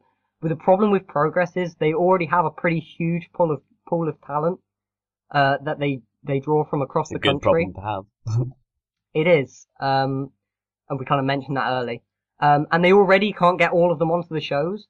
Uh, even even guys that have come up through the Projo who are great, like Eaver, until recently they weren't quite getting booked on every show because the um, the roster was just so loaded. And guys like Joey Lakeside, who are they're good enough to be an undercarder and midcarder in most UK promotions, they're not getting a sniff on the Progress main show just because of how how loaded the roster is because they're drawing from the very best from across the whole UK, whole of the UK, and the UK seems pretty hot right now.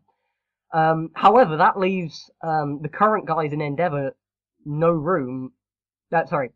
However, leaving the current guys in Endeavour leaves no room for the newer actual rookies coming out of the Projo, um, which was the initial intention of Endeavour.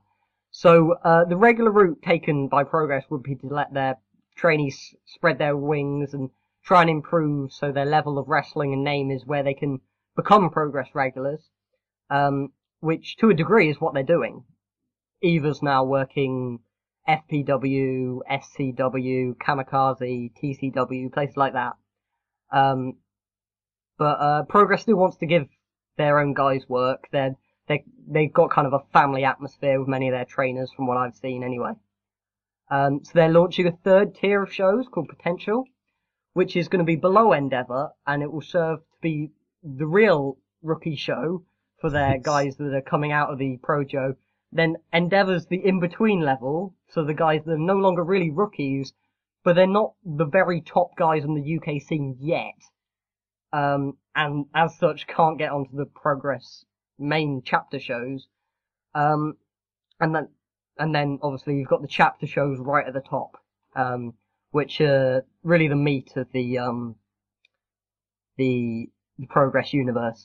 Mm-hmm. I think the restructuring of these shows it'll streamline the talent pool a little bit better. It'll give guys who they haven't booked in a while a place to go to with Endeavour, with potential. That's a really good chance for their own Projo guys to get experience in front of the crowd, whereas in Endeavour they may not have had room. And then of course the Manchester shows, that's just a whole different kettle of fish. That's a, a whole new crowd that they're going to be able to, uh, uh, like influence and spread to.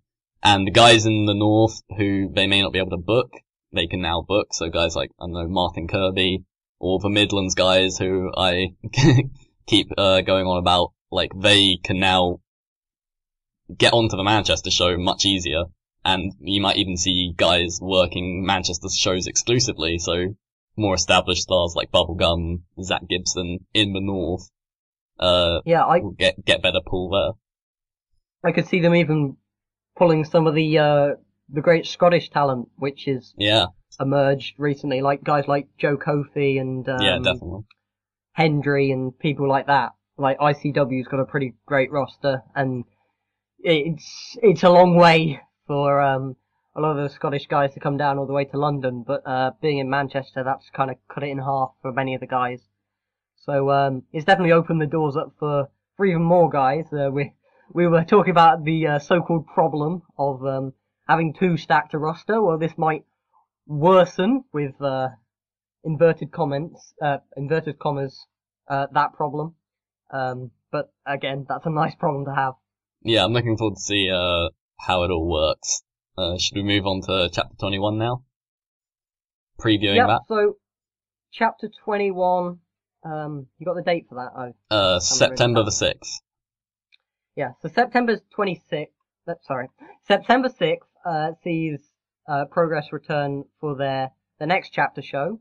Um, as we mentioned earlier, they're now running them with a quicker turnaround. Uh, usually it wouldn't be at least to the end of this month that you're seeing, um, the next chapter show, but it's the beginning now of this month and it's uh, already time for another London show. Uh, it's going by the name of, uh, you know we don't want to use the sit down gun, maybe as a, a live, a guy who's uh, attended several progress shows live, you can elaborate on that? Um, generally when people stand up, everyone behind them gets very, very pissy and tells them to sit down. uh, but it's a, a reference to a very, very obscure Australian show that I, even I've never seen before, and I enjoy my obscure comedies, so make of that what you will. Oh, I thought, I thought they might have actually had a gun they fired at people No, to make no, them sit down. they might get one for I'm- the show. I'm almost disappointed. no, it's it's from a show called Danger Five or Danger Seven or something like that. And there's this bird guy. I've never seen the show. um, I want to though. It looks looks quirky, quirky and very cool. Yeah, Progress should get some royalties for from that show. we uh, gonna get some groundswell there. Right, so uh, there's currently five matches I think announced for that show. Uh, yeah, Um, probably one more at least to come. yeah, um, and um, you're seeing the there's there's only um how many guys have they got announced so far? One, two, three, four, five, six, seven, eight, nine, ten, eleven, twelve. Oh, wow. Only twelve, Only 12 guys. um, announced for this show so far. And as, as a result of that, there's a lot of guys who are considered regulars, um, who just aren't on the show. And even with this one extra match, unless it's some 10 versus 10 tag, simply aren't going to get on. Um, I think so this with is a big- consequence of uh, going monthly. You're just gonna have shows where not everyone is on, and they'll cycle the roster a lot more. and I'm fine with that personally. Yeah, Like, definitely. It, it, it helps people from not getting stale. Um, Guys like your very, very top guys like your your Ospreays and your your Haskins and probably your Havocs are gonna be on every show. Um, even though Havoc isn't hasn't got announced anything yet, I I can see him having showing up in some way or another. I, I kind of hope Um, they announce a Jimmy Havoc speaks segment just so he's on the show and like booked because I don't want to. I don't want to have to know that he's going to come out at the end or to spoil the main event or whatever. Um, like Um, having not been announced. If he's announced, there's less likelihood of him showing up at the end, and he's going to have a more firm part of the show, I guess, rather than knowing ahead of time that he's going to come out at the end. I can't see him going straight. The, the the Ospreay Havoc feud seems so finished me. Like I can't see him interfering there. I mean, they could have him go away for a bit. That is an Yeah. option. He's just lo- lost a hell of a match. It it would almost make sense for him to go away for a few shows. But Havoc is so synonymous with progress by now. I'm not sure they'd do it.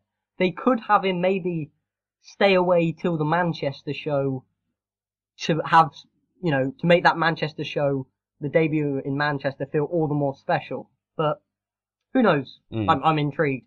So if we uh, go to the, the first first match here, Okay, Jack Gallagher versus Pastor William Eaver. Uh, another singles match for Eaver, but isn't Natural Progression Series, so he's getting a strong build here, and Gallagher's definitely a guy he can beat. Uh, what do you think of Jack Gallagher? I think I'm not 100% sure on this. Um, my memory's not brilliant, but I think I've only ever seen him in one match, and that was against Haskins at the Super Strong Style 16. Yeah, It was Haskins, right? He didn't wow me too much there, but I've been told by friends who have seen more of him that he is good. So, um, yeah, I just have to take their word he- for it, I guess. if he couldn't impress against Haskins, I'm hesitant. Oh, at that was the, uh, like the second match of the tournament. It was short. It, it was, it yeah. wasn't given a chance to succeed, basically. So he might I mean, get more of a chance. he's in here. there with, yeah, he's in there with Eaver now, another guy like, he could very well deliver here and gain a new fan in me. But if he doesn't deliver here, mm, I'll, I'll, I'll, I'll uh, begin to build Yeah. a grudge against him, similar to the way I have with Webster. Yeah, he's got to, he's got to impress her, I think.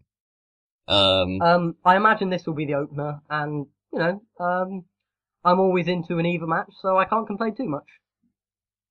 Okay, uh, moving on to The Origin versus the London Riots. Uh, pretty big tag team clash, like two, probably the two most established teams in progress.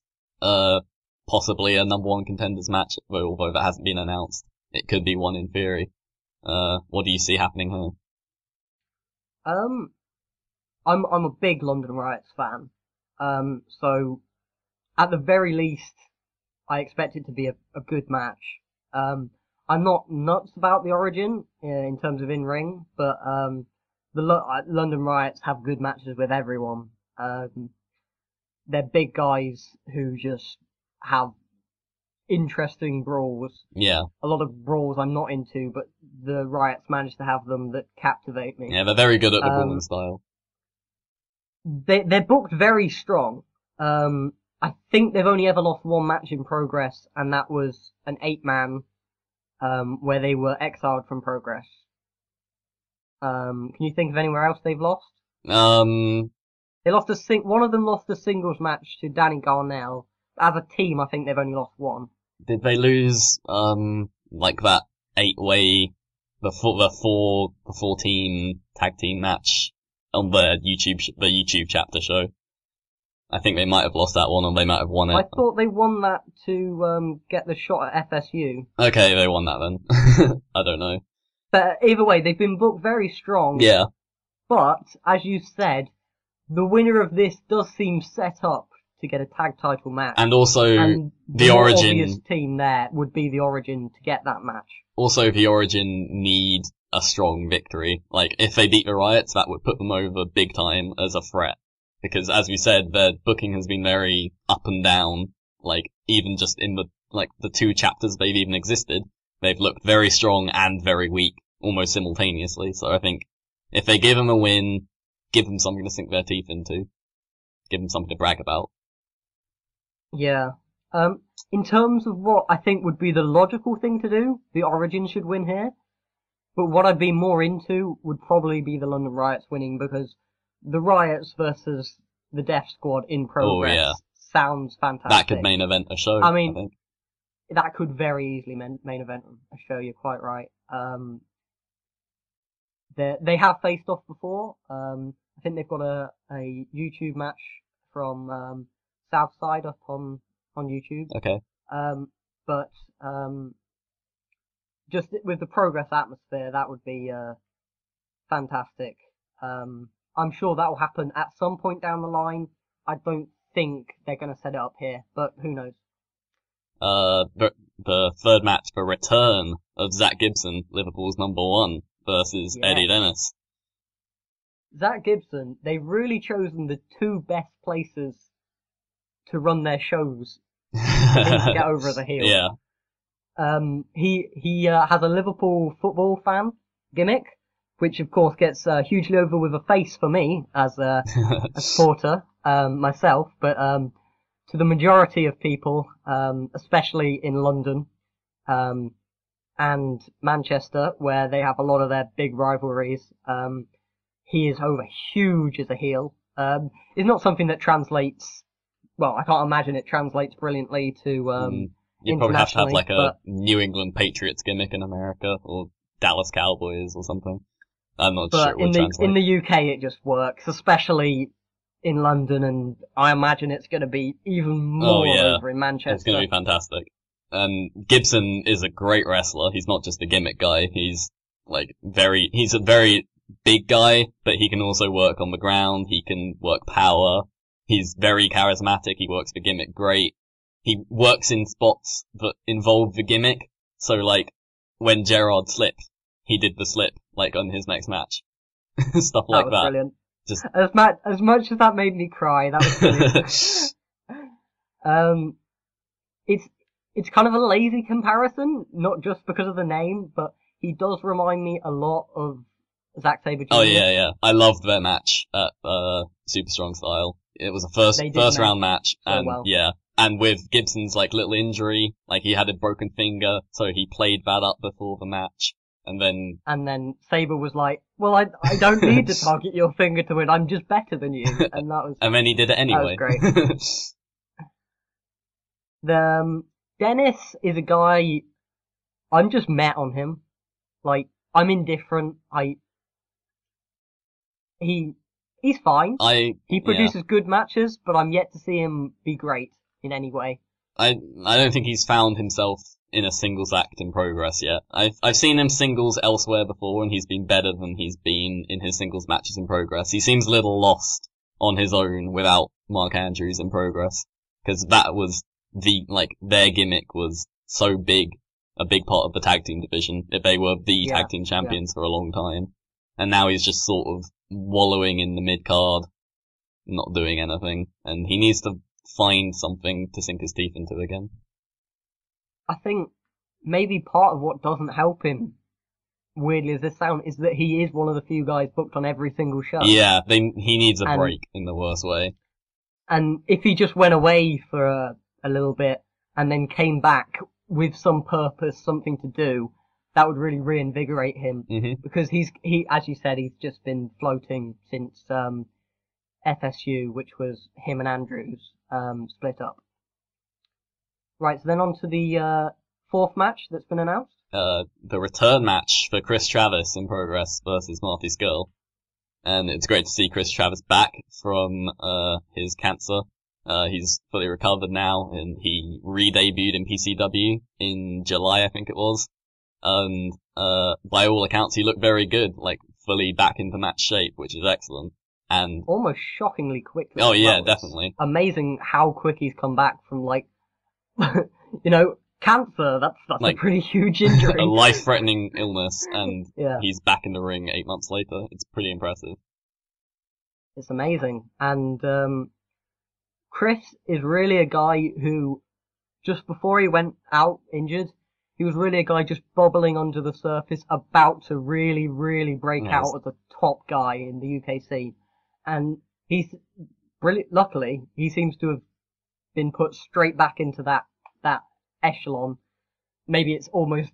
I mean, obviously, it sounds like they're exploiting the symph- sym- sympathy, but that's you know obvious thing to do. Yeah, he's getting, They, uh, people already loved him, but even more reason to now. Um, he's going to be hugely over with as a face. definitely. Um, and I'm just really looking forward to this match Oh, because yeah. he's really good. These two will have it's great not- chemistry. It's not. It's not just the um, the the the great story of him making a return. This Chris is really really good. Oh yeah, definitely. Like, uh, he was a guy on the verge of breaking out just when uh, cancer hit him. It was a really bad timing. Uh, but luckily he seems to have not had his uh, athleticism affected by it. Obviously, a lot of hard work has gone into maintaining his physique, maintaining his skill, and yeah, I think he's going to have a great return match. I think uh, he's going to be a feature guy moving forward, and he could very easily beat Scurll here. I think I think perhaps he does beat Scurll here, and that's the em- emphasis for the Scurll heel turn. You you said you might see him going on a babyface losing streak, but I think perhaps he loses here, gets frustrated, attra- attacks um, Travis. Oh yeah, that would be better. a what better way to get over major a, a heel heat. now Yeah, than attacking someone who's just made his return from cancer? I mean, it it, it almost writes itself. It's too easy. that's definitely something to watch out for. Yeah. Uh, moving on to the final announced match on the card so far, the Progress Championship, defended by Will Ospreay versus Mark Haskins, set up from the Chapter 20 and the Thunderbastard match. Haskins cashing in his title shot straight away, uh, to set up this main event. I think this will just be a fantastic match, uh, to put Ospreay over in his first defense. Yeah. Um, not a lot of storyline going into this one, but it's just, you know, two, for me, two of the, the three best guys on the UK indie scene just having a match in a main event for a big title, and Yeah. it's gonna be great. Pro- Um, yeah. Progress can sometimes get in the way of themselves with the booking and like trying to make everything a story. And sometimes it's nice to just have a match. A really awesome match. and th- this is almost the perfect two two guys to just have a match together, um, because while with a guy like Jimmy Havoc really lends himself to these long, intricate storylines, these two guys are just two guys who can go in there, have a match without any gimmicks, um, and just tell a story within the match and deliver. Um, you know, if you for me, Ospreay, Haskins, and um, Sabre Jr. are the three guys I really look forward to most on the UK indie scene. So this is somewhat of a dream match for me. Mhm. I, I imagine it has happened somewhere in the UK over the last few years, but I don't think I've seen it. Um, so I'm I'm hyped for it. Yeah, definitely. I've never seen these two face off before, so yeah, definitely. Both very hyped.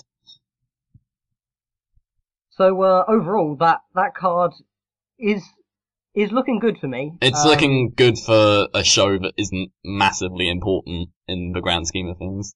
No, there's not a lot of storyline stuff. Um, there's a little bit behind the origin and the riots. Uh, I'm not sure we mentioned that, but um, on one of the download shows, um, the origin put the riots through the table, but that, I don't think there was any real reason for that. That was just to set up the match. Yeah. Um, but um, the the three th- first three matches we mentioned, um, that I'm not crazy about them, but I imagine they'll all be good. Um, but those last two, Travis and Scurll, and Ospreay and Haskins, um, they just, I I can't imagine them not being fantastic. Yeah, looking Um, forward to it a lot.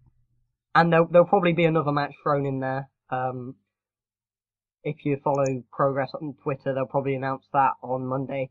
There's also the intrigue of um, what's Havoc gonna do if he's there at all. So, yeah, a show I'm looking forward to, and um, a show I'm sure you'll have a review up on the site uh, for. Yeah, I'll write one up, definitely.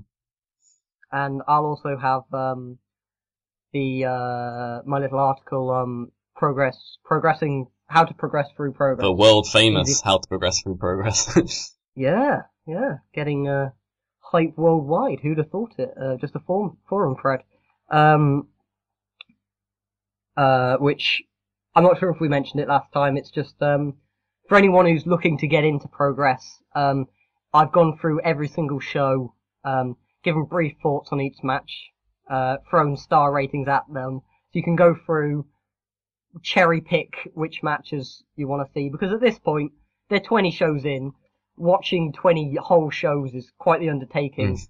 to jump into a promotion, but as the promotion's very much a storyline promotion, it's not the easiest to just jump in on. So if you're, you're looking for a guide on how to, um, wade into the waters of progress for the first time, um, Uh, hopefully that's useful. Right. Um, if we're moving on to, I think that's uh, progress done for the um this episode. Yep. Uh, we've gone pretty long already. Um, we'll try and wrap things up relatively quickly. Well, I think wrap we- things up. We've still got a fair bit to do, but Uh, what I one thing I wanted to address uh, in terms of um, feedback from the first set of uh, our first recording was uh, the London centricness. Um, this isn't me going, oh, someone's criticised us. I'm laughing at them. Uh, this is me taking the criticism on board and uh, replying. Maybe criticism isn't the right word. constructive criticism. Yeah, constructive criticism. I, I didn't take it badly. They were good points. Yeah, I, I Um, thought uh, the feedback for our first show was very good, and we got some nice comments. We got some uh, constructive comments, and yeah, I appreciated yeah, it. so um, yeah, thank, thanks for everyone who sent them to us. You can um send them to us on our either of our Twitter accounts or on the Voice of Wrestling forum, where um you can um we out we'll have a thread up for each podcast episode uh, in the podcast section. Um, so the uh, the constructive criticism that was brought up was the um the London centricness of um the first episode. Um, that that's a fair point. Um, as the Brit Wres Roundtable, uh, in our initial episode, we covered two shows that took place in London, um, which didn't really cover the whole of whole of Britain. But that was kind of a coincidence. Um, the two, I, I described the big three in the UK as Progress, RevPro, and ICW. Um, and it just happens that Progress and RevPro are kind of centered in London and those were the uh, two out of the three that we happened to be talking about the, the first episode. Um, with progress now um, moving up into Manchester, um, that's kind of solved our problem for us. Um, we're now not just covering London, um, and of course, um, RevPro doesn't just run London; it runs across the south, and it's expanding now, as we're going to be talking about relatively soon. Um, but as for the reason we're only really covering Progress RevPro and we will be covering ICW a little bit, is in general, they're just the, not only are they the biggest free promotions, you could argue maybe Progress isn't one of the biggest because of, if you're looking at just attendances, but they sell out so quickly and the international buzz